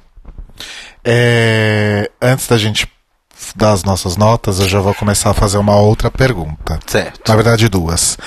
Baço, é, temos um top 5 agora. Quem você não quer que fique para o top 4? Silk. Ok. E quem você quer que ganhe a temporada? Olha, agora que saiu a Nina, a Nina que eu gostaria que ganhasse. Ah, eu acho que a Eve, eu acho que é uma. Eu gosto dela, né? Não sei. Não sei porquê. É meio estranha, mas eu, eu gosto do, da drag que ela faz. Eu gosto da ideia direta dela. Né? Eu acho que ela é bem diferente das outras drags que tá ali, que a gente passou pelo, pelo RuPaul, né? Ela, ela foge um pouco da curva. Né? Ah, eu acho que a Brooke faz uma drag boa, sabe? Acho que não só pelo. Acho que pela própria formação dela de bailarina, tudo na hora que você vai desfilar, você vê de postura, tudo pra fazer o desfile. Então eu acho daí que é bom. Acho que uma das duas eu acho que seria. Acho que seria justo assim conseguir ganhar o, o RuPaul. Arrasou. Certo. Arrasou. Telo? Minha nota vai ser uma Share Unidos, porque eu só, eu só gostei desse episódio do, do Mini Challenge, basicamente. Nem da Runway. A Run eu achei muito meh. Eu achei ok, mas muito meh. Pessoal, há um amargor. Então, quem, pra mim, é Share quem Unidos. você não quer que vá pro E top eu não 5? queria que fosse a Silk, mas E quem você quer que ganhe a temporada? com o elenco que tem atualmente, Eve. Cairo Braga. Eu vou dar uma. Uma Jinx. Pra ficar ali no meião mesmo. Porque eu concordo com o Telo. Ok. E quem você quer, quem você não quer no top 4? Acho que é. Considerando a conjuntura atual, infelizmente, eu não gostaria que a Silk fosse. E quem você quer que ganhe a temporada? A Ivy. Ok. A minha nota é uma Aquaria, porque eu gostei muito desse episódio, independentemente da eliminação. Ok. Ok. Ah, Treteira, Rodrigo gosta de treta. Quem eu não quero que vá pro, pro top 4 é a Silk também. Nossa, a gente tá muito alinhado. Super. Ah, gente, não, né? Não, não tem muito aqui. E eu quero que a Ivy ganhe. É Ok. isso. Todo mundo tá nessa mesma vibe, nessa mesma vibração. Tá, a média da nota é 10 com 5 com 7 com 4. Deve dar uns. Não 20. sei. Ah, louca. É, o, o Vila Verde soltou uma, uma informação extra aqui, que ele, que ele esqueceu de mandar no áudio, que é a Nina deixou escapar que ela é Team Brooke, mas a plateia da boate era Team Eve. Olha só. Hum. Tomara que tenhamos uma boa surpresa. Sim. Vamos para o bingo dos spoilers. Vamos pro bingo rapidão. Bingo dos spoilers. O episódio 11 seria o episódio de makeover das eliminadas. Yes! A Nina faria um makeover Trans Pride na Plastique. Nossa. E a Vendi estaria no bottom junto com a Nina e eliminaria a Nina. Outros spoilers diriam que o bottom seria Eve e Nina. E tem spoilers de que saíam as duas. Nossa, que triste. Ou saía a. Eve, ou saía a Nina, ou saíam as duas. Nossa, eu parava de assistir. Eu fiquei gente. em pânico quando o Rodrigo me falou, "Ai, como é que vai ser semana que vem? Eu falei, então. Porque assim, Alert, alert, sério, as, o- as outras três do top, do top 4 já estavam garantidas desde lá do começo da temporada. Todos os lugares falavam que iam ser essas mesmas três. A quarta variava. E ela variava entre Eve e entre Nina. É, e a Vendi, teoricamente, dublaria todos os episódios, desde o primeiro que ela dublou até a final, o que também é falso. É isso. Arrasou. E aí a WoW já deu o maior spoiler, que é o, o, o do final, mas eu não vou falar aqui. Se vocês quiserem saber o spoiler, entra no site da WoW. Temos correio hoje? Temos. Bem rapidinho.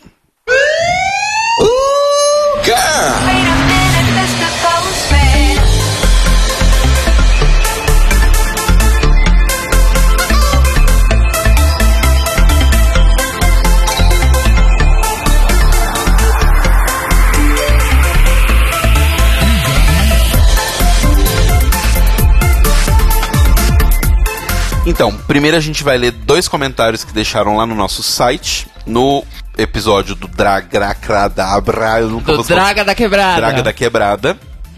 O primeiro do Vila Verde, nosso correspondente, nossa Ilse, que deixou Suga para sempre injustiçada. Mas pelo menos ela conseguiu roubar o Honey pra ela. Honey. Girl, ela conseguiu roubar o Honey pra ela, Honey. e o Thiago Guerin. Que risada foi essa? e o comentário do Thiago Guerin que disse: Só posso dar uma Aquaria pra esse episódio, já que finalmente recebi meu tão. ah, meu tão esperado beijo quente. Tá bom. Então tá bom, meu anjo. Se é isso que você estava esperando na sua vida, deseja pouco. Olha só, Thiago. Ué, é um Outro beijo quente é pra um você, fato. Thiago. Ah, e por último, a gente tem um e-mail da nossa querida Cleiton Cristi Cristi. Oi, donas da esfera de pés brasileira. Conhecida também como Podosfera. Meu único comentário é em relação ao que vocês falaram dos programas de humor. A escolinha do professor Raimundo foi um fenômeno de humor da TV brasileira, com várias imitações e até reboot. Mas ela foi inspirada, na verdade, imitou mesmo os episódios de Chaves na escola. O formato era o mesmo, o professor Girafales fazia uma pergunta para um personagem na sala de aula e esse dava uma resposta engraçada. Quando eu era criança, eu achava que Chaves imitava o Chico Anísio. Mas depois fiquei sabendo que o programa do Bolães tinha sido gravado décadas antes. Por anos 70. exemplo, como que é leão em inglês? Lion, E como que é gavião em inglês? Gaviion. Exato. É verdade, eu não lembrava dessa ref. É uma ref que todo mundo tem, mas ninguém faz associação, né? Sim. Arrasou, Cris Cris. E se vocês forem pensar o boom de popularidade do Chaves no SBT, meio pro fim dos meio pro fim dos anos 80 e a estreia da escolinha da Globo, comecinho dos 90, fecha a conta de certinho. Pois é, amores, essa temporada da Corrida das Loucas da Drag Groupon está tão boa que cá estamos nós discutindo Chico Anísio e Bolanhos. Aliás, não tenham medo de mudar de assunto sempre na cobertura dessa tristeza que é a 11 primeira temporada. I support you. Eu suporto vocês, pra quem não fala inglês. Beijos pra Falei, a gente tinha que fazer um, um, um comentar o episódio de Game of Thrones aqui hoje. Eu Pois é. Vamos inverter, vocês já que Game of Thrones tá ruim, vocês falam de Drag Race e a gente fala de RuPaul. Dizer, Pensou semana que É, vem, último of episódio. E aí a gente inverte, Eu né? gosto. Tipo, Beijos, amo vocês. Parabéns, Telo, pelo Universe. Obrigado, meu amor. Ah, e Eve vencedora. Hahaha, I wish. PS, terminei de ouvir o episódio da semana passada só sexta de manhã e dei uma risadinha quando vocês disseram que acham que o programa tinha desistido da Silk e iam fazer a Nina acontecer. Dei risadinha, depois chorei em posição fetal por duas horas.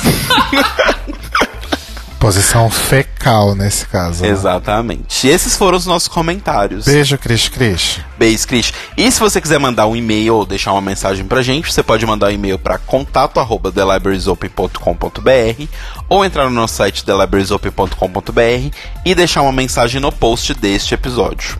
E se você quiser seguir a gente nas redes sociais, no Twitter e no Instagram, nós somos o Tlio Podcast. É isso então, vamos transicionar? Vamos.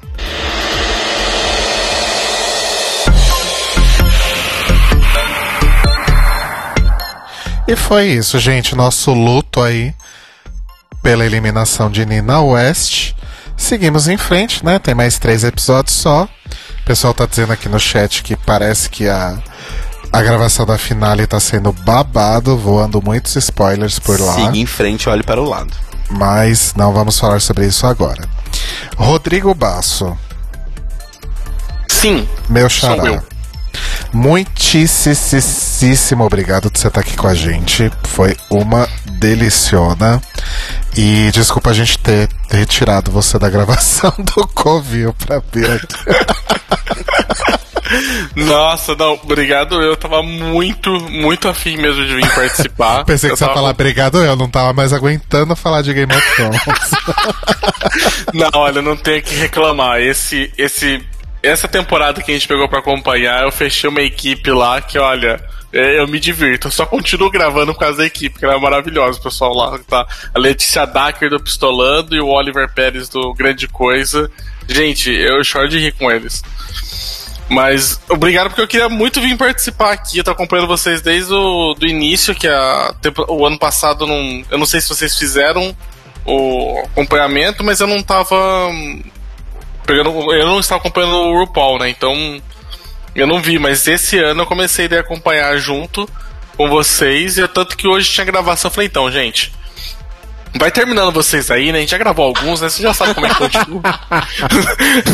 Vocês já sabem, todo mundo já conhece, né? Tipo, então, vai vocês aí que eu vou lá. Eu gravei só o início, só vai, vai, vai. Segue aí que eu vou pro, pro pessoal lá gravar junto com o pessoal do Libraries Open. Cara, A, a vida do podcaster de séries é essa, né? Essa É, é.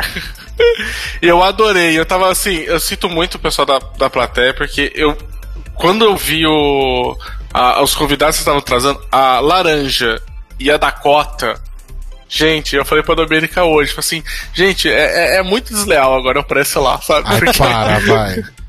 Gente, eu ri muito, muito, muito, muito com elas. Acho muito bom. Mas que bom que vocês deixaram eu vir pra cá participar. Mas para com Adorei. isso porque você arrasou, nem vem. Ai, quero muito que vocês venham agora pro, pro Covil, né? Ou venham pro Covil de livros, né? Já. Às vezes o, o Telo dá- deixa escapar algumas preferências dele aí, que às vezes que tô olhando tá Sim. batendo ali. Me convida que eu vou. Ai, Ela é a nossa leitora. É, é, Game of Thrones acho que não vai dar pra, ro pra, pra rolar mais, mas se de repente você quiser falar sobre Crônicas de Gelo e Fogo, eu tô aí. Ou se vocês quiserem falar sobre o, o Fogo e Sangue, não sei se você Ai, já fogo e leu, sangue, fogo e eu sangue. tô dentro também. Ah, eu não li, eu li o Cavaleiro dos Sete Reinos. Ah, isso eu não li. Eu li, aí depois re- os outras coisas de. De Game of Thrones eu não peguei, mas pode ser. Os livros a gente já fez todos. É, eu fiz na época imaginei. que tava, lançando, eu fiz sobre os livros, e aí agora já.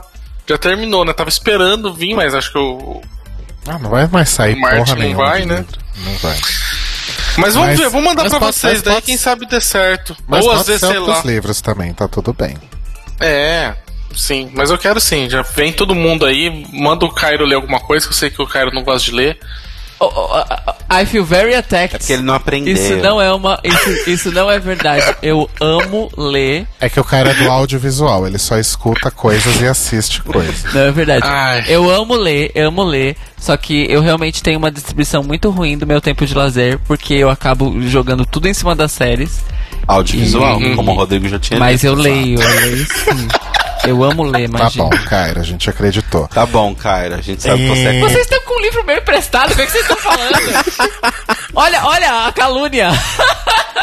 Eu vi vocês comentando aí um episódio aí passado aí, a gente podia daí talvez reunir. Eu já falei sobre o, esse livro no Cabuloso Cast, mas no Covil de Livros eu não trouxe, que era da Amanda Palmer. Oh, que logo, logo a arte de pedir, que eu vi que eu sei que lido, vocês é estão aí, já pelos comentários vocês estavam lendo aí, tava rolando a leitura aí, então. Eu li em duas semanas e tá há uns três meses na estante do Telo. Porque eu tô lendo outro livro, eu não vou parar de ler um livro e começar a ler outro. A corrida da defesa, né? Não, não, não, eu tô lendo, hein? Entendi. É, Passo, deixa links e, Merchan. e merchans e perfis onde as pessoas te acham, onde te ouvem. Olha, pra me acharem, pode for conversar comigo diretamente, pode ser pelo Twitter, né? Arroba Senhor Baço. Se quiser pegar os podcasts que eu participo, eles estão no site do Leitor Cabuloso, né? leitorcabuloso.com.br. Lá vocês vão achar o Covil de Livros, que é o meu podcast que eu tenho de literatura. Ele é quinzenal. Cada 15 li- dias estamos analisando um livro já para quem leu aquele livro, então vai estar cheio de spoilers, tudo. Então a gente sempre aconselha o pessoal, olha, ou lê antes, a gente avisa, né, normalmente no final de um episódio qual que vai ser o próximo livro. Então tem aí uns 15 dias para ir atrás para ler, ou às vezes a pessoa não liga para spoiler, pode seguir a gente na discussão. Às vezes eu tô no Perdidos da Estante quando a Domênica me deixa, né? Porque aquela mulher é difícil. né, Vocês, vocês já ouviram ela aqui? Não, não é uma mulher fácil, assim, pra, pra, pra fazer as coisas dela. Gosta de fazer as coisas dela, ele não chama muito. E eu faço, tam, falo também sobre o Game of Thrones. A gente fez acompanhamento da série, tá sendo episódio a episódio. Então, se vocês quiserem escutar às vezes sobre o último ainda, quem não ouviu nenhum que a gente tava fazendo, vai ter o último na semana que vem. A gente grava na segunda-feira e já publica na segunda-feira mesmo sem edição. Né? Vai, tipo, quase co- igual aqui. Né? Tipo, vai, vai pro ar sem edição. E aí todos os podcasts que eu faço parte é do. É, fica ali no, no Leitor Cabuloso.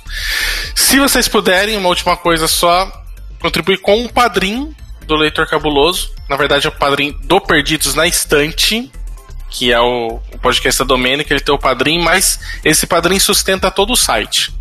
Então, se vocês escutarem algum dos nossos podcasts que tem lá no site, falam assim, nossa, gostei muito, quero ajudar a manter esse projeto, ou esses projetos, né, que o leitor também tem várias resenhas de livros, tudo. Entra no Perdidos na Estante, né, lá vai ter lá o padrim, para vocês irem fazer a contribuição, tem recompensas ótimas. Quem cuidou do padrinho é a Domênica, a Domênica é uma pessoa super simpática, maravilhosa. Ela vai mandar news pra vocês, vai conversar com vocês. Se vocês contribuírem ba- bastante, ela manda cartinhas pessoais escritas à mão. Né? É assim, é, Gente, é que dedicação. Arrasou. Ai, arrasou, Baço. É, então, ouvinte, se você está ouvindo é, ao vivo, então amanhã, ou se você está ouvindo o nosso episódio no feed, hoje, a partir de hoje, tem lá no, no Covil Geek, então, a cobertura do quinto episódio de Game of Thrones, aquela grande desgraça, né? Começando o episódio. Não, o episódio chama The Bells, não é? É The Bells? É, The Bells, aquela os produção. sinos. sim. Então tá. Então, brigadíssimo de novo, meu querido. E venha mais vezes. E vamos Sim. agitar um dia de você e a Domênica virem juntos também. E virem aqui em casa também, né? Exatamente. Tá. Então, ah, e a próxima visita. ida a São Paulo, a gente pode combinar sim. Pode Então. falar de aí, a gente dá um, dá um jeito. Tá fechado já. é, meninos Merchan, comentários, É, beijos. Telo Caeto, T-H-L-L-O, me sigam nas redes. E é isso. Arroba Cairo Braga nas redes, me, xi- me, me, Me xingam. me xingam. Me xingam. Gente, pode, pode xingar o cara que a gente faz isso o tempo todo, é muito bom. Ai, que horrível. Não, pera, não, não, não. Cairo, vai, meu E filho. eu tenho dois beijos especiais que eu preciso mandar, não posso esquecer. Eu até anotei. Um beijo pra mãe do Mário, nosso amigo Mário Bezerra, que ela me mandou, ela pediu pro Mário me mandar um beijo no chat, pois eu tenho a, abre aspas, Nada pode ser assim. risada Nada, mais nada gostosa da simples. internet, fecha aspas. Eu gostei desse título. E um beijo especial para o marido da nossa querida Esther, que atualmente é o maior hater da Silk que existe. Sugar Cairo, como diria o Laranja. Eu ia mandar beijo pro chat, mas a bateria do meu computador acabou. Então, beijos pro chat. E me sigam lá no Instagram e Twitter, arroba Leite Cruz. É isso. E feliz aniversário, Telo! Feliz 30 anos! Obrigado, Feliz aniversário 30 de novo, anos, gente. ela é um balzaquiano agora. Mas apesar do que dizem, eu fico cada dia mais jovem. Beijos. É verdade, Mua. gente. Então é isso, Mores. A gente volta então semana que vem falando sobre o episódio final, o último episódio de Workroom de Drag Race. Queens onde, everywhere. Onde teoricamente veremos o top 4 que todo mundo já sabe, É. porque a RuPaul publicou no Instagram. Então- Beijos, Mores, até semana que vem. Beijo. É. Beijos, escutem o Notícias Quebrando e continuem na Rádio Sense. Subiu o Feder errado, agora sim.